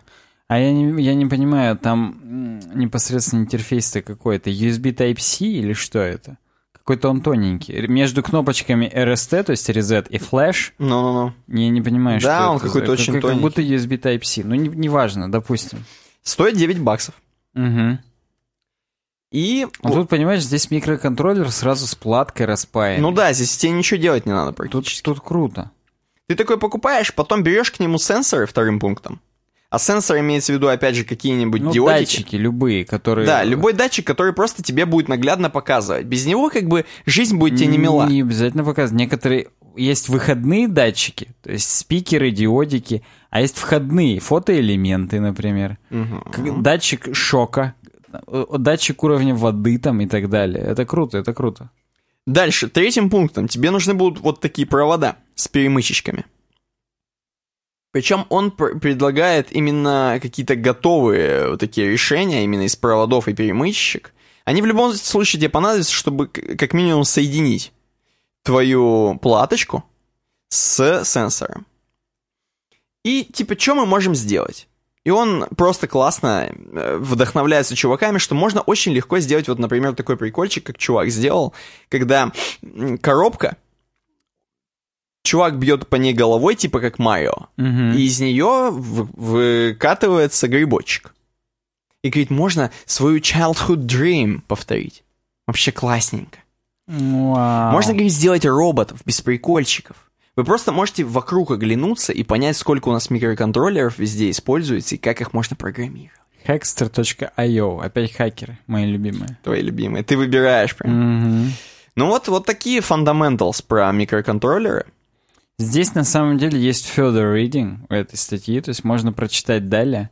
И далее как раз прочитать про уже Arduino непосредственно. Но он Arduino еще, это видно. Ну, Немножко. Я даже не знаю, хорошо это или плохо. Скорее, плохо. Но да. Ты, за- ты больше за Raspberry Pi или за Arduino? Ну, понимаешь, в Raspberry Pi уже Linux есть.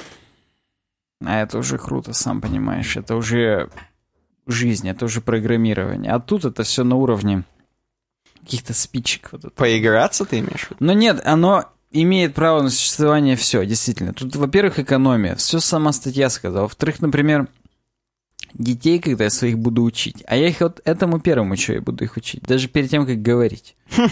Это вот эти джамперы, провода, резисторы и датчики. Датчиками об- обвешаюсь весь, обмажусь. И ребенка обмажу своего. Так вот, э, ну, наверное, надо с азов проще учить, чем сразу ему Raspberry Pi давать. Ну, давай, ну и что ты? Ну, давай, веб-сервер, накати мне сюда. Ну, ты, слышь, ты, давай, лох. Вот, вот чтобы вот как-то все это было более педагогично, надо, наверное, начинать с микроконтроля. Да и как бы ладно, дети, самому бы понять все эти вещи. Согласен. С Возможно, них, вместе с детьми ты и поймешь. как водится, да. Как в Лего поиграешь с детьми, так вот и, и такое поймешь. Я поставлю лайк, опять же, этой статье, 644 мой. А мы идем дальше. Дальше у нас... А все Code Camp, между прочим. Три темки прямо подряд. Сегодня Code Camp практически, ну, не спонсор, но дилер, поставщик наших разработческих тем. И здесь статья непосредственно от автора Free Code Camp. От Ну, самого. очевидно, да, что потом нам Квинси Ларсон, который начальник их, их э, CEO, он представился, что это он нам, хотя мы как будто бы не догадывались. Ваш покорный слуга. Да, наш покорный слуга. И он вот нам показывает здесь небольшие, так скажем, схемки, роудмэпы о том, как стать веб-разработчиком в 2017. И он нам э, упрощенно показывает, что у нас, в принципе, есть три пути. Как два стула, только три пути. Угу. Э, Бэкэнд, фронтенд и DevOps. Ну, бэкэнд, э, DevOps как э, логическое следствие из бэкэнда. Так. И кроме этого, здесь есть слева списочек, который нужен для любого пути. А именно, кон- система контроля версии, SSH, как сам протокол работает, как управлять серверами и так далее. HTTP, HTTPS и э, API, дру- про- э, опихи, которые по другим протоколам работают, например. Хотя Ага. они все по, по факту по HTTP прилетают, там даже JSON, XML, если по ним долбитесь, но неважно. Э, Базовые знания терминала, умение проводить какие-то исследования, структуры данных и алгоритмы, то, что важно для программирования любого, э, кодировки текстовые и GitHub. Здесь есть конкретно маленькое какое-то пояснение GitHub. Создайте свой профиль, смотрите другие проекты. Ну, почему именно GitHub он решил написать какое-то пояснение, а не к Learn to Research? Непонятно. В общем, э, на GitHub пользователь Камран Ахмедзе создал эти чарты на самом деле. И вообще-то этот пост, это, так скажем, дайджест. Дайджест просто, что Free Code Camp нам на этой неделе хотел сказать. Что-то они гении какие-то, если честно. Они под маркой чего-то крутого сделали просто рекламу своих постов. Почему своих-то постов? А, или каких? Или Нет, просто они как всего? раз чужих постов. А, чужие. Чужие посты выкладывают здесь, так скажем, как, э, э, как дайджест. Мгм.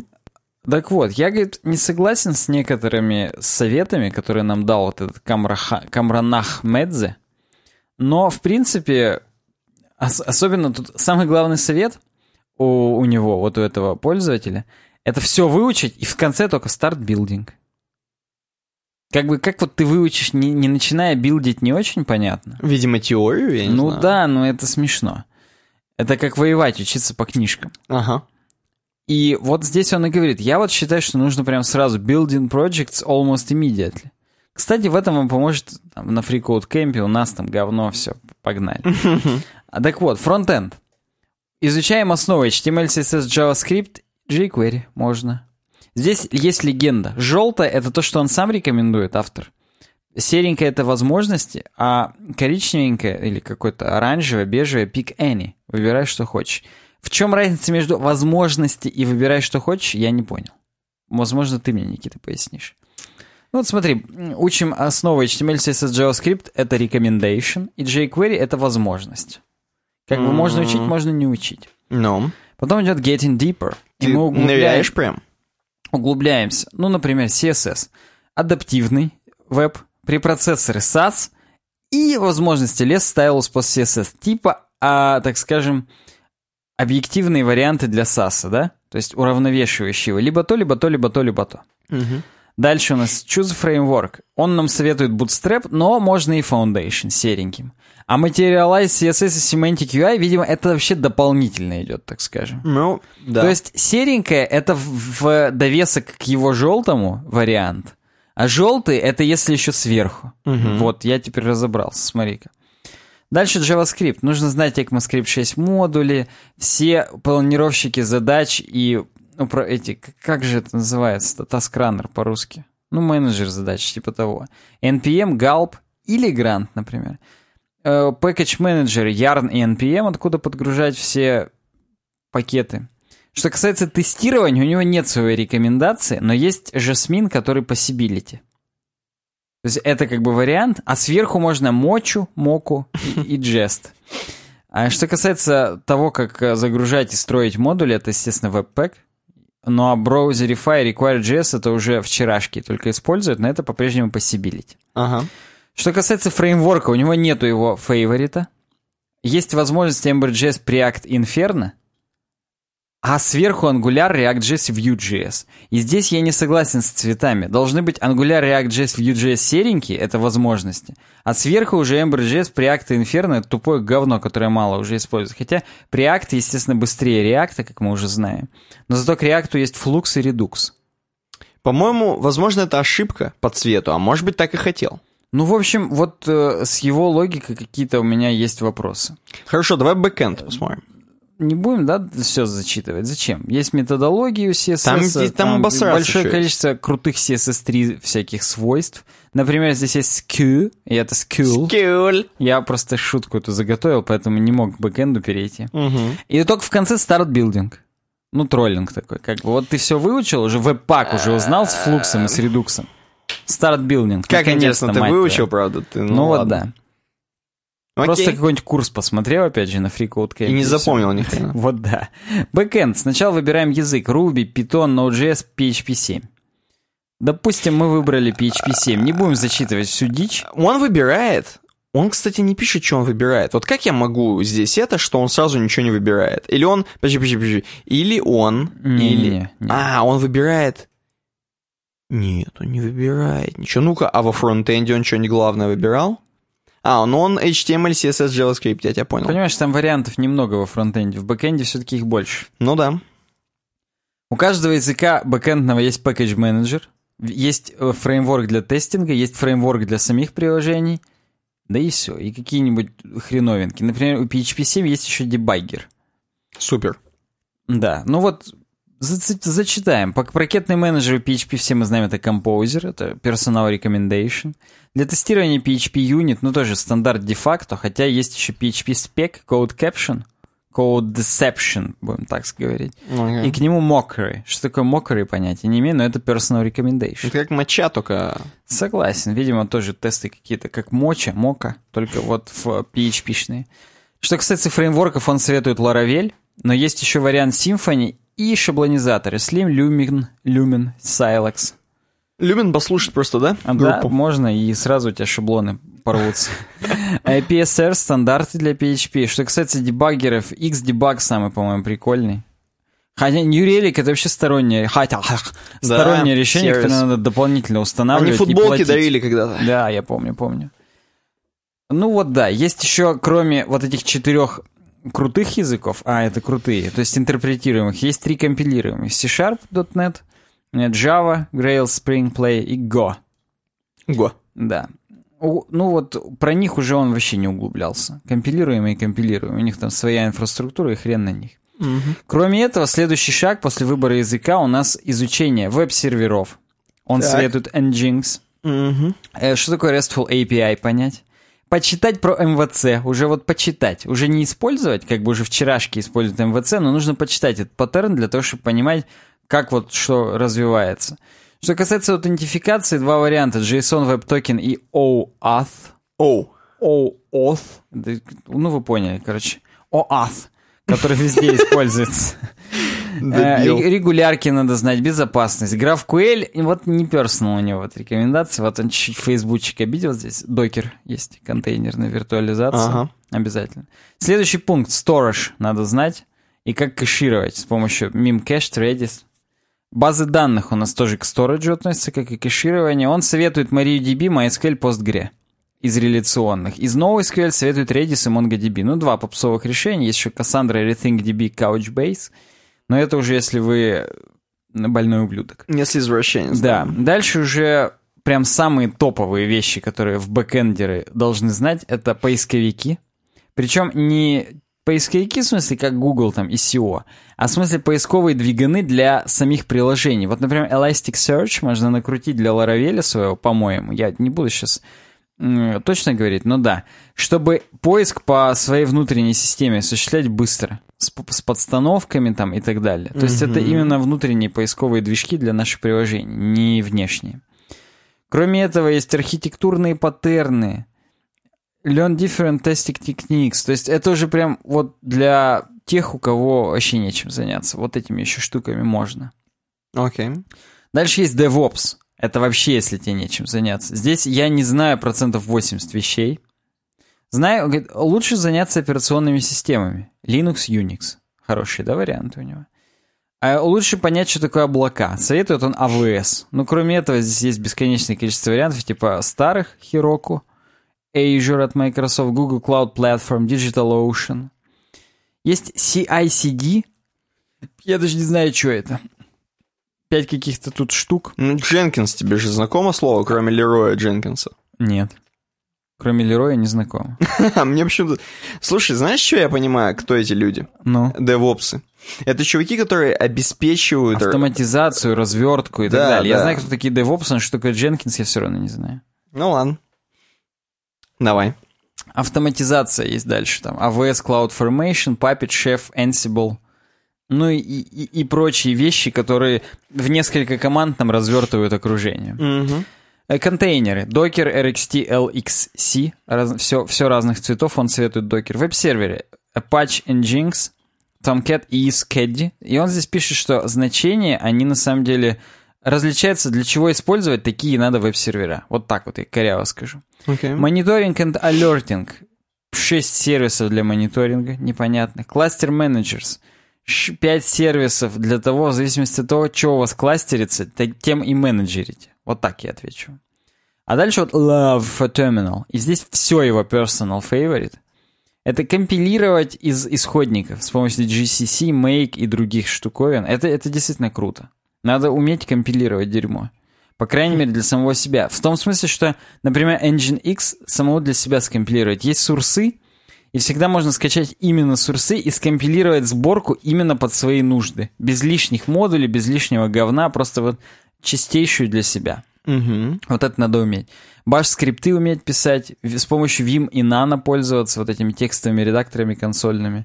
Э, Другие инструменты команды, например, с помощью для текста, grep, sort, cut, cut, echo. Ну, в общем, все вот эти консольные команды, мониторинг процессов, перформанс э, система и как работать с сетью. Это тоже важно, особенно firewall. От себя тоже скажу, это круто.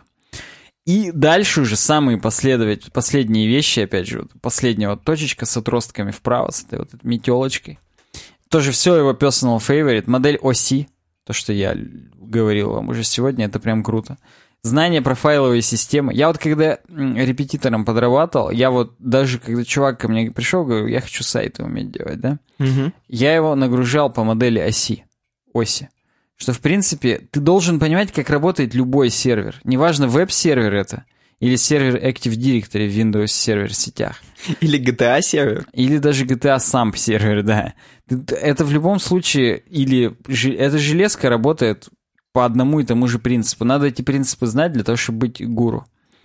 То есть системное администрирование, оно помогает даже в разработке сайтов, чуваки. True Story Bro. Угу. Знание про файловые системы, как установить реверсивный прокси с помощью Nginx, как кэшировательный сервер накатить, или там хотя бы load balancer, балансировку нагрузки установить, firewall, как сделать зазерка... сетевой экран, так скажем, установить между какими-то либо машинами, либо приложениями, либо протоколами. Что такое TLS, Start, TLS, SSL, HTTPS, SCP, TTT, ну вы поняли. Команды, которые позволяют либо защищенно, либо незащищенно общаться между серверами, но здесь в основном защищенно. Например, SCP — это Secure Copy. С помощью SSH скопировать файл с одного сервера на другой. Postmortem Analysis when something bad happens. Ну, грубо говоря, траблшутинг. И вообще проанализировать, что сделать, как сделать так, чтобы больше такого говна не происходило. Это, говорит, конечно же, инструменты, и здесь есть еще перелинковочка с другой ссылкой на FreeCodeCamp, где более или менее Соул Коста рассказывает нам про эти скиллы по отдельности. Но да. Кроме этого, вот еще ссылки, почитайте туда-сюда. Мысль дня. Хоть раз попытался, хоть раз обосрался, но и не важно. Блин, еще попробуй, еще раз обосрись, обосрись лучше, Самуэль Беккет. Это мой вольный перевод. Мне понравилось про то, что э, хоть раз попытался, хоть раз обосрался. Я прям готовился, да. А дальше Image of the Day. И здесь once in a blue moon, чтобы ты понимал, это английская идиома, которая означает, ну, грубо говоря, после дождичка в четверг. Угу. Ну, вот когда будет голубая луна. А голубая луна — это два варианта голубая. есть. Голубая, да. Первый — это физический эффект, когда просто там двойное затмение какое-то происходит. А второй — это оптический, когда луна реально кажется голубой. Так. Вот оптически это, грубо говоря, неверное значение, но оно еще реже получается. Поэтому вот когда Луна будет голубой, и здесь написано, что это 1 на 10 в минус 8 герца. Частота, так скажем. Угу. Но это шутка от Google. Если написать once in a blue moon в Google, то он покажет тебе, какова эта частота. И это прям очень-очень-очень-очень-очень редко. Круто. Все, в общем, все, Free Code Camp, туда-сюда, вон индусы у них учатся, как ты видишь. Квинти Ларсон откланивается нам. А говорит, кто из них э, кто? Это ученики А, Free Code всё Camp'овые. хорошо. Просто, говорит, случайная ученическая группа дня. И там просто четыре индуса, мать твою. Классно. Дальше... Именно классно. Да, дальше еще одна моя тема. Кровавая микросхема. Нам ее на Ютубе предложили, я, к сожалению, не сохранил автора. У меня записано в слайке как кровавое дерьмо. Да, я примерно так для себя это в голове позиционировал. И мы там говорили о том, что... Я не помню, как у нас это всплыло неделю назад. Мы что-то про что-то говорили с тобой опять, как обычно. А, я знаю про что. Мы с тобой говорили про то, что Apple такие супер экологичные чуваки. И начали вот про это думать. А как же там вспомнить вот этих чуваков, которые погибают за кристаллы? Да, вспомнил. Так вот, и нам предложили с какого-то украинского сайта, к сожалению, новость 2015 года о том, что производители смартфонов и компьютеров предпочитают об этом молчать. Но крошечные компоненты, транзисторы, микросхемы и конденсатор и микроконтроллеры, как мы теперь знаем, на которых базируются современные гаджеты, изготавливаются из материалов, добаваем в горячих, в кавычках, точках Африки. Например, богатые недра в Демократической Республике Конго являются одной из причин конфронтации вооруженных группировок, борющихся за власть. 2,75 миллиона человек были вынуждены покинуть свои дома. Там даже была война, называлась она Вторая Конголезская война. 98 по 2002 длилась 4 года.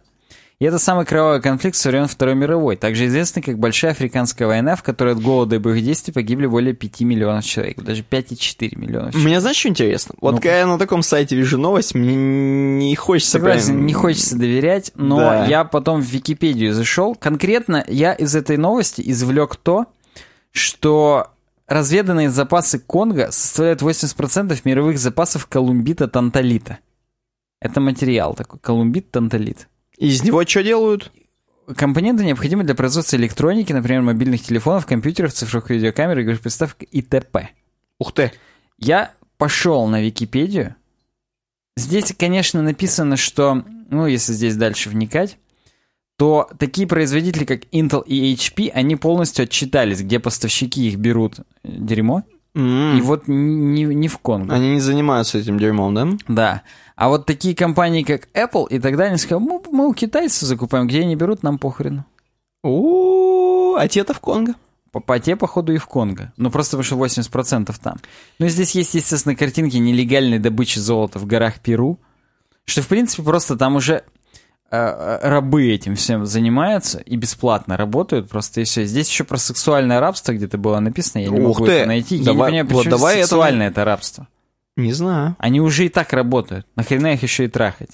Нахрена еще и сексуальные их. Вот да. Э, понима- Понимаешь, в чем дело? Расскажи, насколько здесь вообще харасмент происходит? Полнейший Sexual. просто. Они бес- бесплатно все это делают. Просто бесплатно? Просто кушают еще и хоть? погибают. Понимаешь, они еще и перестреливаются. То есть там чуваки, которые это крышуют, все хотят это крышевать, Мгм. и поэтому еще друг друга режут, убивают. И как бы самый сильный он выживает. Да, да, примерно так. И Apple потом поставляет. Вот да. Блин. Так вот, я перешел в Википедию на колумбит танталит. Мгм. Его еще на сленге называют колтан. Как колчан почти. Так вот, колтан — это твердый раствор колумбита и танталита, ценная руда необия и тантала, важного материала для изготовления электролитических конденсаторов, широко используемых во многих электронных устройствах. Понял? Для электролитических конденсаторов. Практически для батарей. Круто. Слушай, Восемь- мы так и думали, так и было, по-моему. Про это и было, про батареи конкретно. Ну, я, я вот неделю назад не помню, что, ну, я говорил я или нет про батареи или нет. Я точно помню, что для телефонов. Но для телефонов батареи нужнее, чем для компьютеров, стопудово. 80% всех разведанных запасов колтана находятся в Африке, преимущественно в Др-Конго, Демократической Республике. Значительные залежи обнаружены также в Германии, Швеции, Гренландии, США и Африке. Видимо, добывать достаточно дорого, поэтому только в Конго добывают, и оттуда покупают почти за бесплатно, потому что там рабы это делают. И Да. видишь, контроль над добычей колтана в Африке послужил одной из причин Второй Конголезской войны. Там у них еще войны. Ну так еще раз говорю, они воюют за то, чтобы это крышевать. Потому что это бабки. Apple тебе сам будет платить через китайцев.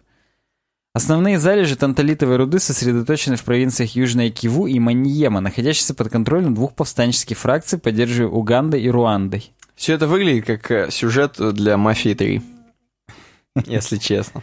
Ну, вот, вот да. Просто видишь, в чем дело. Крупнейшие месторождения, о ужас, по счастливой не случайности, находятся на территориях заповедников. Кахузи Биега и Окапи. Ты имеешь в виду, там еще и нельзя добывать. Да, они включены в ЮНЕСКО в список всемирного наследия, и добыча руды наносит существенный вред заповедникам. То есть там еще и газели в этом там завязнут, умирают, Умирают. и до свидос. А в это время... Как бы могли в Германии и в Швеции добывать, и в Гренландии, и в США. Но там дорого, поэтому просто газели будем убивать, и все. В это время там стрекочет Калашниковы. Вот да, вот так- именно так. Перерабатывается на предприятиях HC Stark, Германия, Cabot Incorporated, США, Там все вылизанные. Нингксия, Китай, и Ульбинский металлургический завод в Усть-Каменогорске, Казахстан. Хорошо.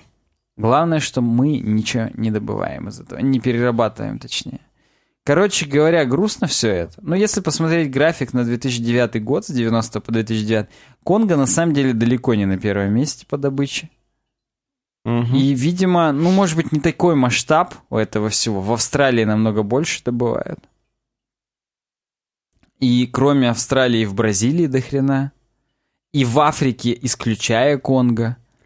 Но я думаю, что в конце концов все равно что-то здесь нечисто. И если вот говорить об упоминании в культуре, в документальном фильме Blood in the Mobile об этом говорится. Я так понимаю, об этом весь э, документальный фильм, судя по Кровь названию. а в мобильнике.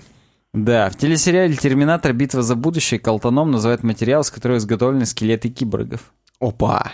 Тут перелинковочки реальности с нереальностью. То есть снова э, про Терминатора говорим, смотри. А когда мы уже про него говорили? Ну, про то, что смотреть Сару Коннор в... А, э, да, про капчу. В телесериале «Мистер Робот» в одном из эпизодов исполнительному директору компании «Зла», которая оказалась в центре мирового финансового кризиса, за ужином один из гостей предлагает обсудить разработку колтановых рудников в Конго. Я напоминаю, классическая картиночка про то, что ты же машина, ты не можешь э, э, сочинить оперу, не можешь сделать там какой-то этот... А ты-то можешь! Все, конец. Отлично, отлично. Кровавые микросхемы. Наше мнение. Ужасно. Наше мнение. Ужасно. Страшно. Придется телефон выкинуть, наверное, сегодня. Свой. По крайней мере, именно электролитический конденсатор из него выдрать и посмотреть, может ли он без них хотя бы работать. И что вставить туда? Пальчиковые? Видимо, да, мизинчиковые. Ладно, господа, следующая тема. У нас еще две темки в научпопе, а потом типа темы слушателей. Я не знаю, как мы будем, но мы будем. Э, тема такая. Мы немножко действительно в поп скатились, больше, чем в науч. Хотя науча тоже будет. Чувак один к, к May the Force, то есть к 4 мая, Да, 4 мая был праздник May the 4th. задумался, задумался. А как вообще сильно посчитать вот силу силы? Той самой Force, М, о которой говорится в Звездных войнах, в саге. Звучит, черт побери, силу силы посчитать. Да, силу силы посчитать. Здесь сразу есть фотография одного из персонажей, одного, одного известного персонажа из э, саги о Звездных войнах, который ходит в, в черном костюме, и он на самом деле обугленный там внутри. И, короче, он говорит, рассказывает, каждый год мы с мужиками ходим в баню. Точнее, я, говорит, каждый год на 4 мая, то есть на День Звездных войн, я что-нибудь задрачиваю. И у меня сейчас, говорит, появились DVD-шники с Rogue One. Да, говорит, как раз вышли недавно на дисочках, поэтому уже, уже, говорит, стопудово это будет не спойлер. Никому не Уже, проспойлерю. да, если, говорит, вы на DVD уже не посмотрели, то ваша мать твою проблема. Да. Я, говорит, решил на этот раз разобрать один кусочек, где Дарт Вейдер, вышеупомянутый, раскидывает повстанцев просто направо и налево. А это тот самый момент, здесь есть видео, кусочек видео, где разбирается конкретно этот кусочек, где очень эпично, мне очень понравился этот момент. Мне тоже. Это прям вот одна из реально крутых частей One. Да, где заходит Дарт Вейдер в э, звездолет. А куда он там заходит? Ну, он просто уже в мелкий корабль повстанцев, на котором уже планы Звезды Смерти угоняют. Да, они все пугаются его, естественно, а он просто легко отбивает все их выстрелы, короче, мечом своим, и душит их. Точнее, не душит, а кидает их об стены силой. И чувак задумался, хм, так смотрите, у меня, в принципе, все данные есть, практически все данные. Я, кстати, с ним поспорю. Мне кажется, не все у него данные есть, но допустим. Он начал, естественно, прикидывать. Давайте так прикинем, что у нас есть вот Вейдер, который кидает эм, повстанцев силой. Угу. В принципе, у меня есть траектория полета. По видосу я могу определить, как летел повстанец. Угу. Окей? Я сейчас составлю, говорит, графичек, как он подлетал. И у меня, в принципе, есть... эм, ну, давайте представим, что обычный повстанец — это стандартный мужик, классический ordinary такой people.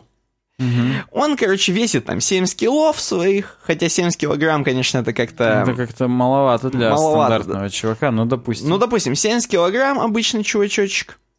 Эм, и он там размером 1,75. Высотой, в смысле. Мгм. Окей. Дальше, говорит, я представлю себе, что он летит м, velocity of about 3,3 метра в секунду у него. Мгм. Вот. Достаточно быстро. Достаточно Швырнул быстро. его. Да, он его шмаляет. И, говорит, он его примерно поднимает на полтора метра над э, звездолетом, над полом звездолета, Мгм. и кидает его. Да. Короче, он тут по формуле хочет вычислить сразу силу. В джоулях, как я Раб- понимаю. Работу, работу. Точнее, работу, да, работу П, как мы помним из курса физики. Мгм. То есть работу Дарта Вейдера он хочет посчитать. Насколько у него вообще там КПД-то у Дарта Вейдера? Может, он филонит? Сколько джоулевого тепла он выделил, когда бросал повстанца? Может быть, ему надо костюм поменять после этого, постирать? Да, постирать костюм. Он говорит, учитывая то, что давайте мы будем физику учитывать, хотя я на самом деле не стал бы, но тем не менее. Э, 9,8. Классическая гравитация. Ньютонов на килограмм. 9,8 метров... Подожди. А, у них ньютон на килограмм. Я думаю, это те же самые 9,8 метров в секунду в квадрате ускорение свободного падения. Подозрительное значение подобное. Но неважно, ладно. Да, just like on Earth, он говорит. Так же, как на Земле. Мгм. Вот. Ну, допустим, представим, что там так было. То есть мы стандартного дефолтного чувака представили, которого кидает Дарт Вейдер силой. И тогда, если вот это все посчитать, получится, что Дарт Вейдер выделяет, получается, точнее не выделяет, а совершает, если правильно говорить по физике, совершает э, 1410 джоулей работы. Мгм. То есть работает чувак, не покладая рук. Прям вот да. Эм, Поэтому получается, что... А поскольку занимает у него это 0,46 секунды, Да, он быстро его то кидает. выходная мощность 3000 ватт. 3065 ватт. Это мы с тобой до этого говорили сколько? Три, ну, три чайника, чайника в среднем, да. электрических. Мгм. То есть, в принципе, Дарт Вейдер, он три электрических чайника. То есть, в принципе, от Дарта Вейдера даже проводка не во всех комнатах сгорит. И выдержит некоторые спокойно. Изи-бризи. Я что хочу сказать, почему Ну-ка. чувак не совсем прав. То есть я согласен с абсолютно вот этими уравниловками по поводу того, что этот чувак весит 70 килограмм. Я согласен даже, что он 1,75 метра. Что на полтора его подкинули. Все, я не согласен с тем, что м, сила, которую применяет Дарт Вейдер, он же может очень сильно его шарахнуть об стену, а может слабенько. Ну Мы да, же не знаем, с какой силой. В пол силы он тогда его Да. швырял. Может быть, он вообще, да, просто это не задумываясь, хоп, его откинул и все. И тот, тот как бы, и тот, может быть, еще у него дети будут у этого чувака. А может быть, он так его кинул, что у него детей больше не будет. Ну, просто видишь, У Рэббла у Дарта скама. Вейдера нету... Он в шлеме. Не видно, насколько у него жилка вздулась в тот момент, когда он это делал. Насколько он... Прям тяжело ему это было. Непонятно. Тем более, что он еще это делал, играючи в- левой рукой, отбивая мечом. Там. Конечно. Поэтому мне кажется, что здесь вот это Джоули, вот эти посчитанные, они Ну, очень Давай так, это просто же, это прикольчик. Ну, это нас прикольчик, поздравляли с 4 мая, и вас тоже всех с прошедшим. Да, да. Окей, вот такая была тема. Сила силы. А теперь последняя тема из э, м, научпопа. И перейдем уже к вашим темам непосредственно. Настрелка Магазайн. Два, два- два подкаста назад мы уже сковырнули это дело. Мы уже поржали над Магазайном. Да. А во-вторых, короче, это... Мы сковырнули тему про эпоху конструктивизма в Екатеринбурге. Мы любим, на самом деле, в этом подкасте затрагивать тему архитектуры. Вообще, я прям сильно. Если вы только подключились и почему-то дослушали до Да, этого то будь- момента, будьте готовы. К тому, Будьте что готовы. на протяжении годов и годов мо- может встречаться архитектура. Я вам предлагаю просто так, знаете, как сказать, пройтись и просто проглядеть, так скажем, насладиться вот этим конструктивизмом, который нам предлагает фотографии вот екатеринбургских зданий. Короче говоря, чтобы вы понимали, примерно в 30-е годы э, было очень много создано в Екатеринбурге зданий, э, которые были выполнены в стиле конструктивизма. Мгм. Почему? Потому что дали волю, в принципе, архитекторам и сказали примерно, как делать. Мы уже рассматривали это, опять же, там пару подкастов назад.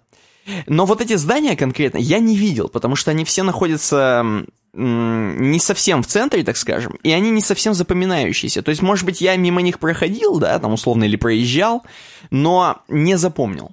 Но мы по ним пройдемся. Вот, например, Союз Хлеб, сразу пройдемся. Кстати, важно, уважаемые подписчики, у каждого... Ну, короче, это каруселька. Да. Союз хлеб листается. У Можно каждого- смотреть, там две фоточки Да, у каждого есть фоточки дополнительно. Э, ты обрати внимание, у Союз Хлеба все конструктивистски очень сделано. Здесь просто такое, такое здание, которое прям с большими Да слушай, окнами. просто, ну это выглядит как здание фабрики. Твою мать, как бы, я почему-то думаю, что это табачная именно фабрика.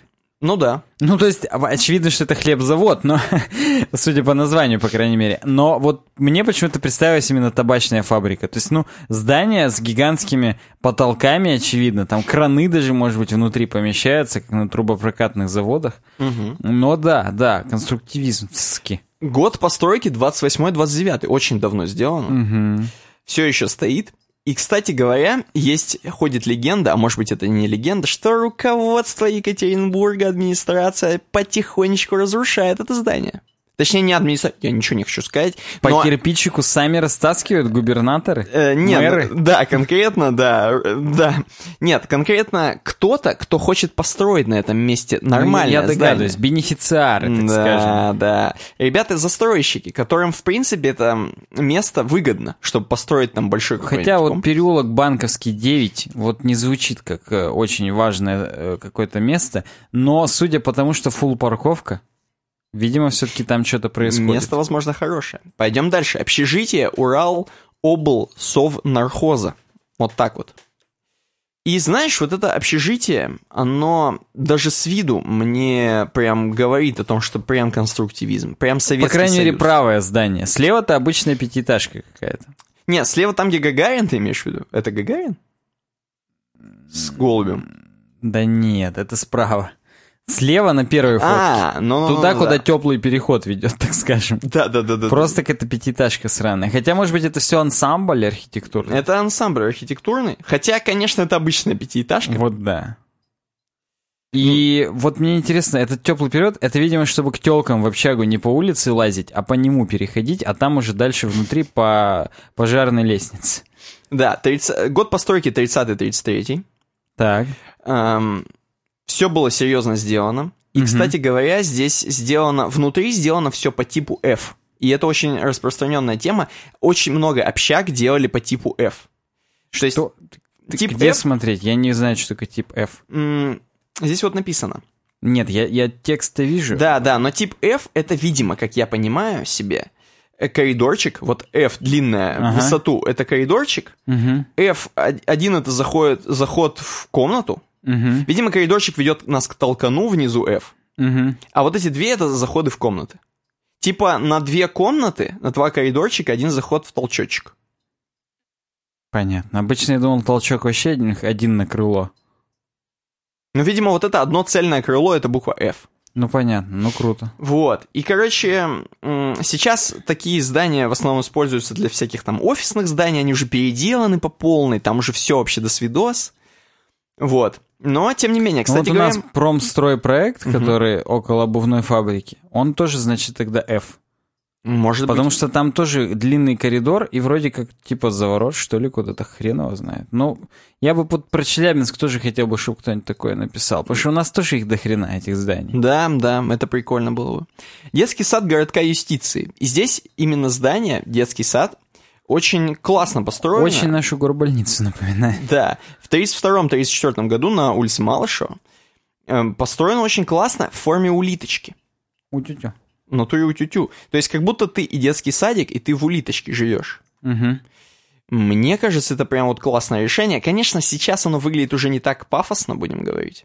Ну, конечно, все трехэтажное, вот в холке, так скажем, в самом топовом месте. Да, но если бы оно было отреставрировано полностью, то есть облицовочка была бы очень крутая такая, то это прям была бы, блин, улиточка. Ну, мне оно вообще напоминает здание царского периода. Вот у Пушкина в царском селе подобные здания. На первом этаже конюшня с большими такими этими, и там уже, Ну, Там Э, детки как раз. там уже комнаты господ сверху. Да, то есть воспитательный. Ага. Заводу управления Уралмаша. Знаменитый Уралмаш Екатеринбургский, 33-35 год, год- года постройки на улице Машиностроитель 19А. И здесь просто, ну, знаешь, я даже не знаю, что здесь сказать. Здесь будет несколько зданий Уралмаша. Тоже по букве F, кстати, сделано это здание. Ну, у нас Внутри. заводоуправление Колющенко тоже такой же конструктивизм, да. Да, естественно, в те года обязательно должен был быть дом культуры, точнее, дворец культуры при Уралмаше. И Мгм. он сделан, вот смотрите, он тоже выполнен в таком же стиле, в смысле, в стиле конструктивизма, не в таком же, Мгм. а вот с большими окнами, с большими коридорами огромными. Угу. 29-35 год к нему, то есть к, Урал, к Уралмашзаводу присобачен. Блин, ДК. вот, вот есть в этом что-то такое, знаешь, чтобы гордиться. Ты имеешь в виду, чуваки отработали на заводе, а потом вечером пошли танцевать? Да я даже не про концепцию домов культуры, я про архитектуру того времени. Вот делали такое ощущение, что вот чтобы на века, вот прям светлое будущее в, в этих зданиях, чтобы ходить. Смотреть в большие окна на светлое Это будущее? просто как-то все вот на совесть. Ответственно подошли к, к этому ко всему. Вот работать так работать. Мгм. Чтобы как бы вот было удобно, понятно, просто работать с максимальным КПД. Консистенция еще у них, смотри, полная была. И визуальная, и функциональная. Везде буквы F. Ну, кстати, да. Гостиница «Мадрид». Причем гостиница «Мадрид» не официальное название. Архимандрит еще. Да, должно быть. года постройки 28-34.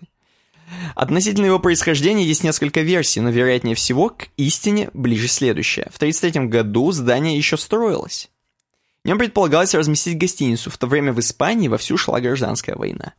Будущие гостиницы дали рабочее название «Мадрид». То есть, возможно, там Реал Мадрид. Туда иногда Криштиану Роналду приезжает. С, э, С Ириной Шейк уже нет. вот да. с парнем со своим. Э, Короче говоря, да, тоже достаточно конструктивистски выглядит, хотя, я бы сказал, немножко в другом стиле. Я бы сказал, что это сталинский ампир уже больше, Оно чем угловое, да, оно угловое, и оно немного по-другому выглядит. Как у нас здание на улице Свободы, ближе к вокзальчику уже. Вот прям вот ампир. Да. Не очень конструктивизм вообще. Но, возможно, архитекторы со мной бы поспорили. Ну, блин, колонны, какой нахрен конструктивизм? Ну, Да. серьезно, ре- рельеф и колонны, Ну, это уже немножко Дальше мы другое. увидим, что вот, например, Белая башня. Вот смотри дальше. Ну, Тоже возможно, да, Стрелка Магазин, возможно, им виднее. Белая башня, блин, Белая башня вообще, ну это просто белая башня. Это реально такое чувство, что эта штука была вдохновлялась какими-то космическими да, объектами. Да, или военными. Хотя это 29-й год, и про космос еще никто не говорил, не и про слышал. войну тоже. Да, да. Вот, но тем не менее, тем не менее. 24-летним, между прочим, Моисеем Рейшером создано. Представляешь, 24-летним доверяли архитектуру. Да, в 29-м году. Вот страна-то была, а? Ну, послушай, видимо... Возможно, в 37-м его уже расстреляли Да, это, видимо, но- старше просто людей уже и не было в живых, да.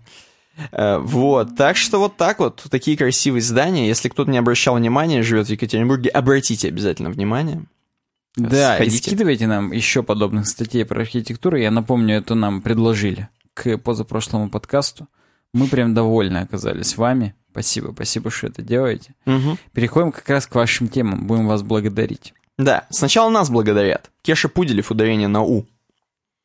Говорит, досмотрел хардкорный подкаст номер 124, то есть прошлый. То, что нужно. Я бы хотел такой на 3 часа, затягивает. Потому что прям вот почти все про мою passion. Раньше под некоторые темы просто сидел, кодил и слушал в полуха. А тут прям не отрываясь. Короче, я поддерживаю такой формат всеми конечностями. И вообще вы молодцы. Спасибо за добрые слова по поводу того, По поводу что конечностей. хардкорный выпуск затягивает. Я вот искренне не понимаю, почему он может затягивать больше, чем любой другой наш подкаст. Ну, типа про дизайн не так интересно. Ну, вот Интересно про код. Да мы как бы тоже, мы же, ну, у нас же здесь не коуд-марафон, в конце концов, на два часа. То есть мы тоже об этом обзорно говорим. Мы как бы углубляемся в какие-то вещи, но вот, ну, серьезно, я вот этого не понимаю. Может Я- быть, некоторые люди, им просто, вот знаешь, на организменном уровне вот Бабич неприятен. Вот ну, фу. Вот, вот это единственное оправдание такому поведению. Я как бы, я нисколько не осуждаю, я принимаю любых наших подписчиков. Спасибо вообще, что пишете нам комментарии. Хотя бы, Хоть да. какие-то добрые слова, это всегда приятно. Просто пытаюсь понять. Я вот, если я слушаю каких-то людей контентно, Мгм. то мне хоть они... Ну, я, конечно, утрирую, что хоть они говорят там про свои домашние покупки, хоть они говорят про историю. Ну, например, вот Гоблин, да? Мне не важно, я с одинаковым, ну, почти с одинаковым интересом это слушаю. Мгм. Потому что если мне интересны какие-то люди в, в каком-то плане, мне их мнение интересно на широкий спектр вещей. Я думаю, проблема только в том, что мы все еще не гоблины. Ну, вот, видимо, да. Видимо, Про- У нас все еще интересно. А что там, кстати, по программированию говорят? Вот хочется как-то перепрыгнуть уже эту ступень и начать говорить уже про все, про все. Про то, что я вот считаю, нужно пересмотреть итоги первой буржуазной революции во Франции. Вот такого плана вещи обсуждать. Возможно, э, вот второй стрельцовский полк при Иване Грозном не так себя повел. Ну, в принципе. в Вот, принципе. вот, ну, если не говоря уже об истории, если говорить, то вот, например, у царства эукариотов, это не царство, это на самом деле семейство. Царство это растений. Как-то вот семидоли неправильно развиваются на пятом триместре. Может быть, тоже это обсудить. Вот хочется как-то широ- широким фронтом брать. Но, видимо, люди к этому еще не готовы пока. Да, у нас пока только какой-то один фронт. Хардкорный фронт. Хардкорный фронт. Но мы, мы учи- учитываем, на самом деле, пожелания. В этом подкасте уже много хардкорных тем. Понимаешь, мы учитываем, постарались. да, мы учитываем только потому, что мы сделали хардкорный подкаст. Мы могли продолжать про екатеринбургские издания говорить. А так и мало того, что да, мы учитываем, потому что мы его сделали, его же просили, и мы сделали. И мы теперь, вот э, эхо хардкорного подкаста, оно будет в каждом. А сам хардкорный, ну вот мы с Никитой запланировали, ну раз в месяц такое делать, наверное. Ну да. Тем Да. более, что Тем более, что всего 4, отработанная. всего 4 выпуска в месяц, поэтому я думаю, Да. один из четырех. Да. Один из четырех будешь слушать, не отрываясь. Ну да. Э, Следующее от фронтендера. Он предложил нам тему 2038.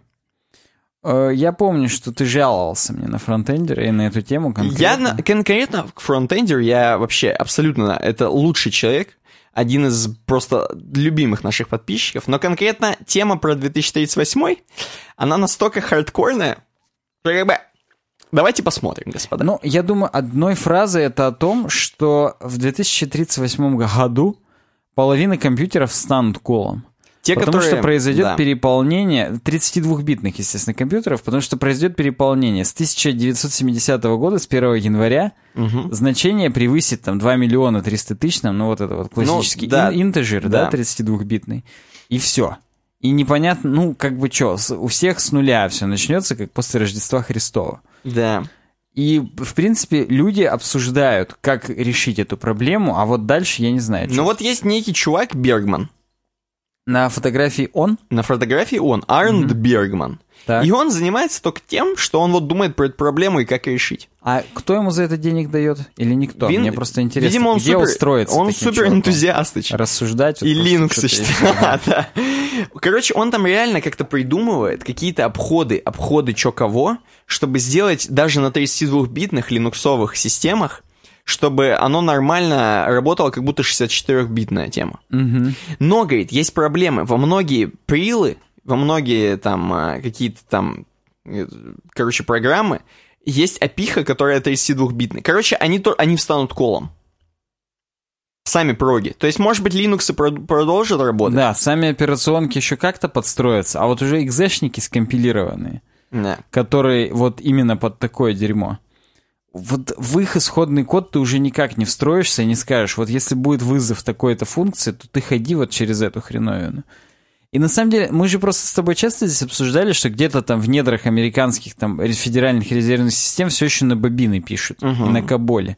Вот им-то, походу, прям не, не сладко придется через 21 год. ну да. Потом Дипа Дина... Динамани, она тоже расследует, эта девочка. А, а, понял. Она всякое там тоже думает, расследует. И перейдем дальше, что кроме просто линуксовых компьютеров, встанут еще и автомобили, которые работают вот на 32-разрядной системе.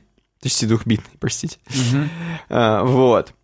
Какие-то компьютеры, какие-то, может быть, даже, знаешь, может быть, даже какие-то агрегаты такие, типа как устройства обычные, девайсы. Микроконтроллер, я понял. Да. Вот. Все, что работает на 32-битной системе, оно подлежит утилю в 2038 году. Бергманыч решает как может, потому что если он не успеет до 2038, его вздернут, возможно. Да я думаю, ему, в принципе, самому он уже себе пулю пустит в лоб просто и все к тому моменту. Да, вот. Ну, общем, Вряд ли ему по Рокфеллеру будет сердца пересаживать, чтобы он только решил эту проблему. А нет, они ему пересадят, но в тролл на 32-битном. Э, сердце ему пересадят, и оно остановится как раз в 2038 году. Просто сообщество BSD, они уже решили эту проблему. И Джон Шульц некий в конце выступления спросил, могут ли наработки сообщества BSD помочь Linux. Видимо, открытым вопрос остался. Да. Следующая тема от Евгения. Спасибо, кстати, за тему фронтендеру. Следующая тема от Евгения. Он на kossa.ru предлагает нам статью про то, что мы практически уже рассматривали на самом деле. Он пишет, здравствуйте, на днях клиент сбросил статью. Интересно, учитываете ли вы требования Роскомнадзора при разработке с клиентом? И здесь, на Коссе, на Коссе, пишет, нас сильно стращают. Э, заголовок такой, что нужно знать о персональных данных, чтобы не заплатить 300 кассиков? И вся тема о том, что действительно Роскомнадзор кого-то, кого хочет, штрафует за то, они неправильно собирают данные, не хранят и не распространяют э, именно личные данные на сайтах с помощью форм обычных. Введите имя, имейл и так далее. И здесь Алексей Бородкин, эм, чувак, директор по продуктам Нота Медиа, он прямо на Фейсбуке написал, ни хрена, говорит, прям до свидос оштрафовали чуваков там, Тамбовский суд, Тамбовский волк тебе боя... Классический Тамбовский суд, который всех штрафует. Вот. Короче, прямо штрафовал пацанов, которые сделали вот форму обратной связи не по правилам Роскомнадзора, не по ГОСТу. Так. А как надо было? А надо было, короче, здесь все написано, здесь очень много всего написано. И, кстати говоря, давай сразу проскроллим в конец, сразу в штрафы проскроллим. Здесь есть вот штрафы, по кодекс, статья 13.11 Кодекса об административных правонарушениях, написано, что за сколько штрафуют. до 50 кассиков рубасов на юридических лиц, когда через сайт собираются сканы паспортов и иных документов, Роскомнадзор считает именно сканы документов избыточной информацией, например. У меня в обмане недавно требовал скан паспорта. Ну, таких-то, я думаю, не оштрафуют, до свидания вообще. У них там Почему? все... Они просто занесли, что ли, уже? У них, возможно, все там по ГОСТу. Это Там- как в какой-то шутке было, что типа... А вот тут за то, что тут плюнуть, штраф 100 рублей. На 300 я еще два раза сейчас плюну. Вот как бы... Вот, например, давай самое большое посмотрим по фану. Ну. Самое дорогое. Так, так, что у нас есть? 76 тысяч. Ну-ка, вроде как 75 самое большое, хотя говорили, да, до 75 сбор, хранение и обработка персональных данных, сведения о здоровье, вероисповедании. Когда ты уже начинаешь просто дерьмо собирать, Понимаешь, без явного согласия. Надо всего лишь галочку «Я согласен на обработку». Наверное, да, и все. Надо, надо. Просто сейчас даже в поликлиниках, когда тебе карточку заводят, первый раз, когда именно карточку пишут Гончаров, Мгм. ты подписываешь, что ты согласен на обработку. То есть за этим следят дерьмом. И сразу у тебя все берут, вероисповедание. Конечно, все. Политические взгляды, здоровье мое. Вот В этой статье, кстати говоря, есть ссылка вообще на полные правила. Мы их сейчас не будем рассматривать, потому что там огромные, как обычно, юридические документы, от которых, если честно, хочется наблевать. Вот. И вопрос у меня такой. Мне просто интересно, насколько это будет соблюдаться. И Роскомнадзор, он будет каждого дергать по 300 кассиков? Ну вон LinkedIn блокировали за то, что они не соблюли это дерьмо. Вот, да. Или они особо м, одаренных пацанов будут обращать на них внимание. На LinkedIn, на вот таких пацанов, которые не хотят свои сервера в России держать, как думаешь? Слушай, вот, например, закон с кассами для ИПшников. Мгм. Его обещали принять, что он действует с июля, его приняли. И опять его отсрочили на год. Что делают, а? Обязательные кассы для мелкого бизнеса, который в налоговую отправляют сразу дерьмо. И в чем минус? Ну, минус в том, что нельзя на вмененной системе налогообложения теперь работать.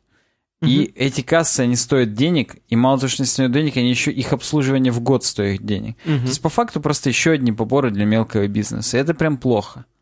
Но вот отсрачивают, как-то что-то пытаются, непонятно зачем. Видимо, отсрачивают до 2019 когда выборы уже пройдут. До 2038 Может быть, даже до 2038 да, когда кассы просто в тыквы превратятся уже и все. когда Невельный. Вот, Возможно, поэтому кстати, Невельный, он в 32-битном разряде работает. Надо всего лишь потерпеть еще 21 год этого козла. Нормально будет, да? Он вырубится сам. Э, Окей. Коссу посмотрели. Кстати говоря, зайдите, пацаны, кто хочет реально сделать все по ГОСТу. Вдруг кто-то прямо вот сейчас делает сайт для очень серьезных пацанов. Зайдите и можете найти там ссылки. все. Заморочитесь, нам потом расскажешь. Да, последняя тема от тем слушателей, закрывая, закрывающая тема, потом обойка, и потом прощаемся. Короче, drink, оплака, drink, Алпака. Алпака Drink говорит нам, прокомментировал. Five Russian words that don't exist... Я именно так буду говорить. Five, пять Russian words that don't exist in English but should, should. Мгм. И здесь, господа, господа, на каком-то Russian Beyond the Headlines, то есть в Russia Beyond the Headlines, в принципе, в принципе, я так понимаю, этот сайт, он не для русских чуваков. Он все-таки для америкосов. Его нет на русском. Я здесь сверху жму языки, и там всякое. Начиная от Deutsch, заканчивая Да, да. македонским. Он именно для загра- заграничных чуваков.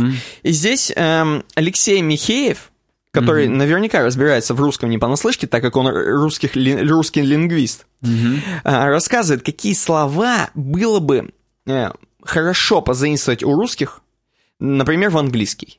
Мгм. То есть они, в принципе, очень неплохие такие по своей словой окраске, интересны, и их можно было бы в английский перенести. Но они есть только в русском. Давайте, давайте начнем. Э, Первое слово «силовики». Мгм. Так вот, слово «силовики», которое обозначает, кстати говоря, ну, оно появилось, как я понимаю, 10 лет назад, именно тогда, когда силовики эм, именно обозначали как главных персон, таких одних из ключевых персон, фигур, э, которые заведуют там, например, там, военными или полицией нашей, милицией еще тогда. Вот. Такие чуваки, которые могут направить силовые структуры, да, Например, на решение каких-нибудь либеральных... э, Нет, на, на решение политических задач в смысле конкурировать с либералами. Да, То есть это те силовики, которые главы силовых ведомств и их, так сказать, аппараты в противовес главам всяких экономических ведомств и их аппаратам. Ну вот это силовики. Да, Вот. знаю такое слово. Мне очень нравится здесь, знаешь, что? Что этот чувак, который русский лингвист, он использует umbrella term слова. Он говорит, вот последний абзац, смотри. Говорит, term силовики as an umbrella term, то есть как бы покрывающий, как зонтиком. Мгм. Эм, А может быть, укрывающий? может быть, укрывающий, да, segment of state act, actors originated in Russian. Вот. То есть такой как бы покрывая силовики. Мгм. Это первое. Дальше. Совок. Я не знаю, как это читают конкретно американцы. Ну да, совок, совок, я думаю. Мгм. И здесь мне нравится, что на английском, как бы это было на английском, dustpan. Так вот, Ну, совок. абсолютно неважно, как было бы. Да, абсолютно неважно, какая совок. Ну и как бы совок обозначает... эм, Негативные аспекты Не- советского да, периода, советского- которые сейчас иногда присутствуют в России, да. Да, которые присутствуют в России. То есть, типа, так скажем, здесь дальше описано, что типа совок может использоваться в двух направлениях, в двух разных. Первое как эм, определение именно как страны, to life in совок, то есть жить в совке. И второе как характеристика человека. He is a hopeless совок, он безнадежный совок. Мгм. Вот. Ну и здесь описано именно, что если это с точки зрения страны, то, э, как бы, да, Советский Союз, Совет конкретно, он переделывается в совок, что вот типа в совке-то у нас было хреново, там колбаса выдавала по талонам, там и так далее, и так далее. Но конкретно это совок, э, не, не тот со- очень старый совок, который еще типа, допустим, если возьмем там сталинскую Россию, это вообще конкретно последние вот 20 лет загибающегося Советского Союза, здесь написано. Вот. э, И вот это об этом. Тот самый период стагнации, который мы любим говорить, вот это тот самый совок. А мы любим это говорить. А мы это любим, да, говорить.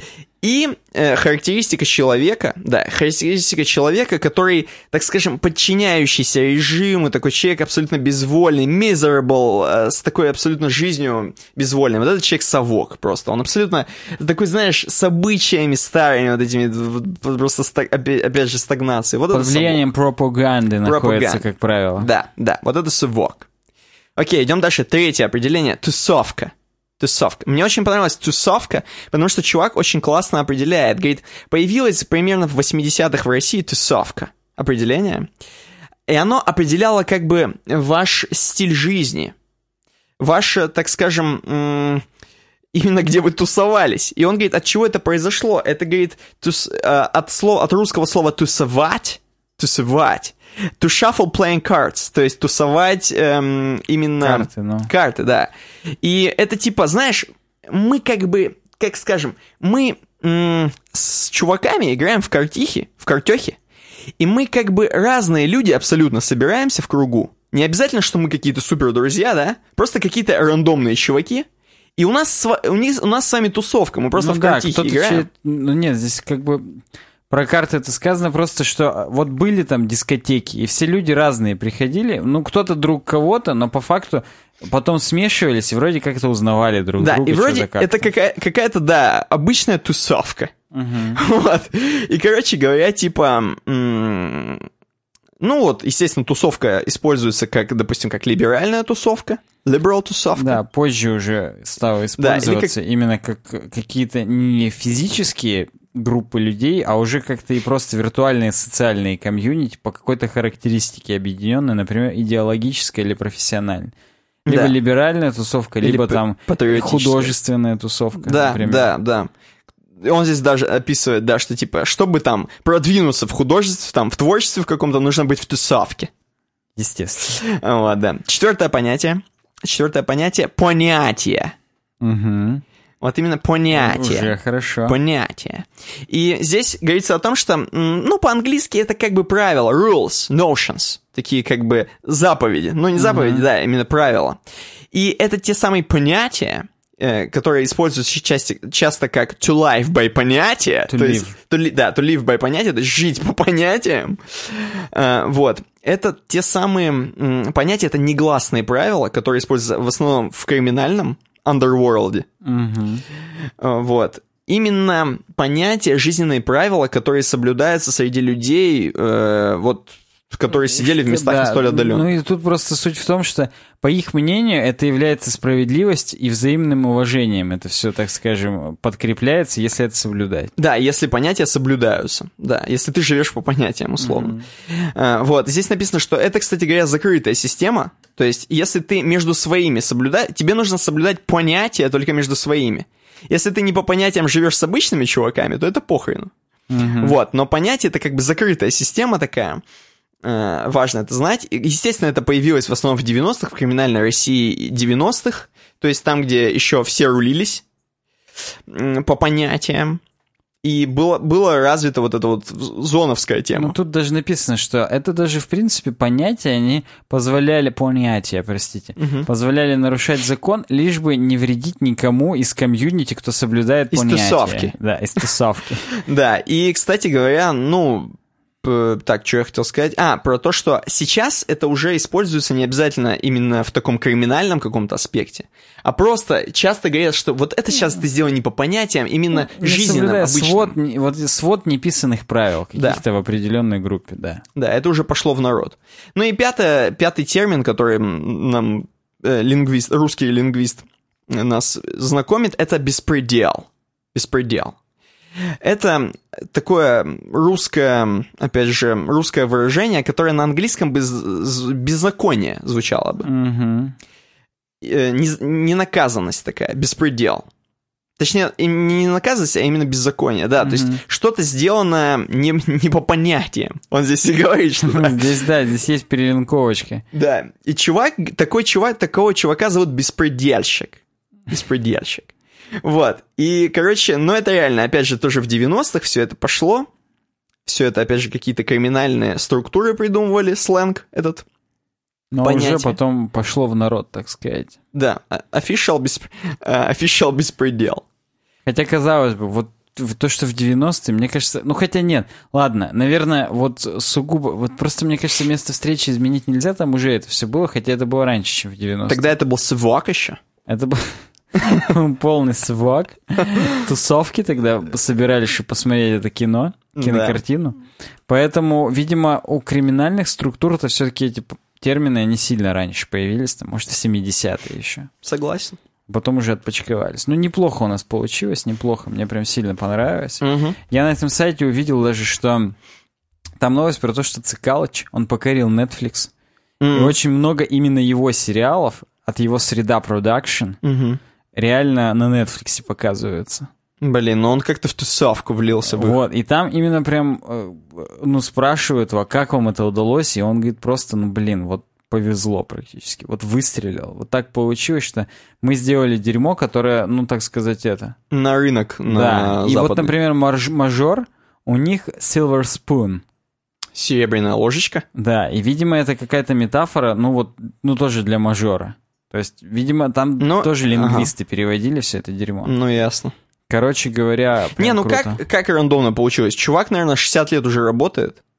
Так скажем. Да. Ну нет, ну, наверное, все-таки лет 25. Ну да, я имею в виду, что он так пашет до свидос, что просто за троих. Ну, слушай, почему Биг Мамбетыча как-то вот там нет? Да Тоже пашет за Биг троих. Мамедович тоже в Голливуде снимает, я уверен. Так, если мы посмотрим. Подснимывает чуть-чуть? Подснимывает? Ну, подснимывает. Может быть, может быть. Не, ладно. если бы ты мне сказал, знаешь, какого-нибудь прям Бондарчук. Блин, Бондарчук тоже боюсь, что Да подснимывает. кого он, так, так никого, его только там подснимывают в Голливуде, ты чё? Ну вот, да. В общем, вы поняли. Короче говоря, переходим к обойке. Давай перейдем. Чё у нас здесь? У нас здесь э, университет из в Мэриленд, Мэриленд, видимо, А, ты узнал, что ли? написано. А, University of Maryland. Ну я-то просто у себя на рабочке это вижу. United States. College Park. Я, мне тоже, я хотел сказать, что мне это кампус в Фэрбэнксе напоминает, где мы были, там тоже было вот это кольцо, тоже типа какой-то standalone building. Да, здесь с очень большой выдержкой сфоткано. Да, Так, чтобы прям вот все огни, которые от тачек размазались, а самих тачек не было. хорошо. Наш подкаст где? Наш подкаст, я думаю, вот эта кольцевая э, дорога, Так. кольцевое движение, Мгм. которое так или иначе через него каждый проходит, и ему что нравится? Один выезжает на дорогу к разработке. На первом съезде съезжает с кольца. Да, один к архитектуре, один к беспределу. Вот. Но это он по понятиям съезжает. По с- понятиям, обязательно. Но самое главное, каждый из них, когда въезжает, он уступает главной дороге кольцу. Он уступает другим подписчикам. Потому что, опять же, по понятиям. Да, они проезжают спокойно, чтобы нормасик. Вот так, Слушай, я думаю. ну, мне, я вот даже хотел сказать, что вот, например, красный шлейф — это тема про разработку, желтый — про дизайн. И они все здесь смешивают. Мы не можем сконцентрировать взгляд на каждой конкретной темке. не Вот у нас уже потоки тем, Мгм. которые вот соединяются здесь в нашем подкасте. Вот там зеленые есть э, какие-то темы. Это, видимо, Это отражение... Не, ну это отражение фонарей на траве. Но это, это вот какие-нибудь темы про архитектуру, опять же. Согласен. Что-то, что-то это вот отдельно. Поэтому... А, а фа- сами фонари, сами фонари, это наши подписчики. Кто-то ярче горит, кто-то тускнее, тусклее. Их всех Дамблдор зажигает, как Но- мы знаем по первой или, части. Или тушит. А по последней части, я не знаю, ты знаешь, он Рону завещал этот свой делюминатор. Вот это я не помню, но Вот круто. видишь, а я помню, да. Поэтому подписывайтесь на канал, ставьте лайки, рассказывайте друзьям, ищите нас в соцсетях, ВКонтакте, в Твиттере, в Фейсбуке, в Инстаграме, в Гугл Плюсе. В iTunes ставьте звездочки, пишите отзывы, на Ютубе ставьте палец вверх, пишите комментарии, подписывайтесь. Мы вас всех любим, ждем через неделю. Удачного всем дня. С вами был Никита Тарасов. И Александр Гончаров. Пока. Пока.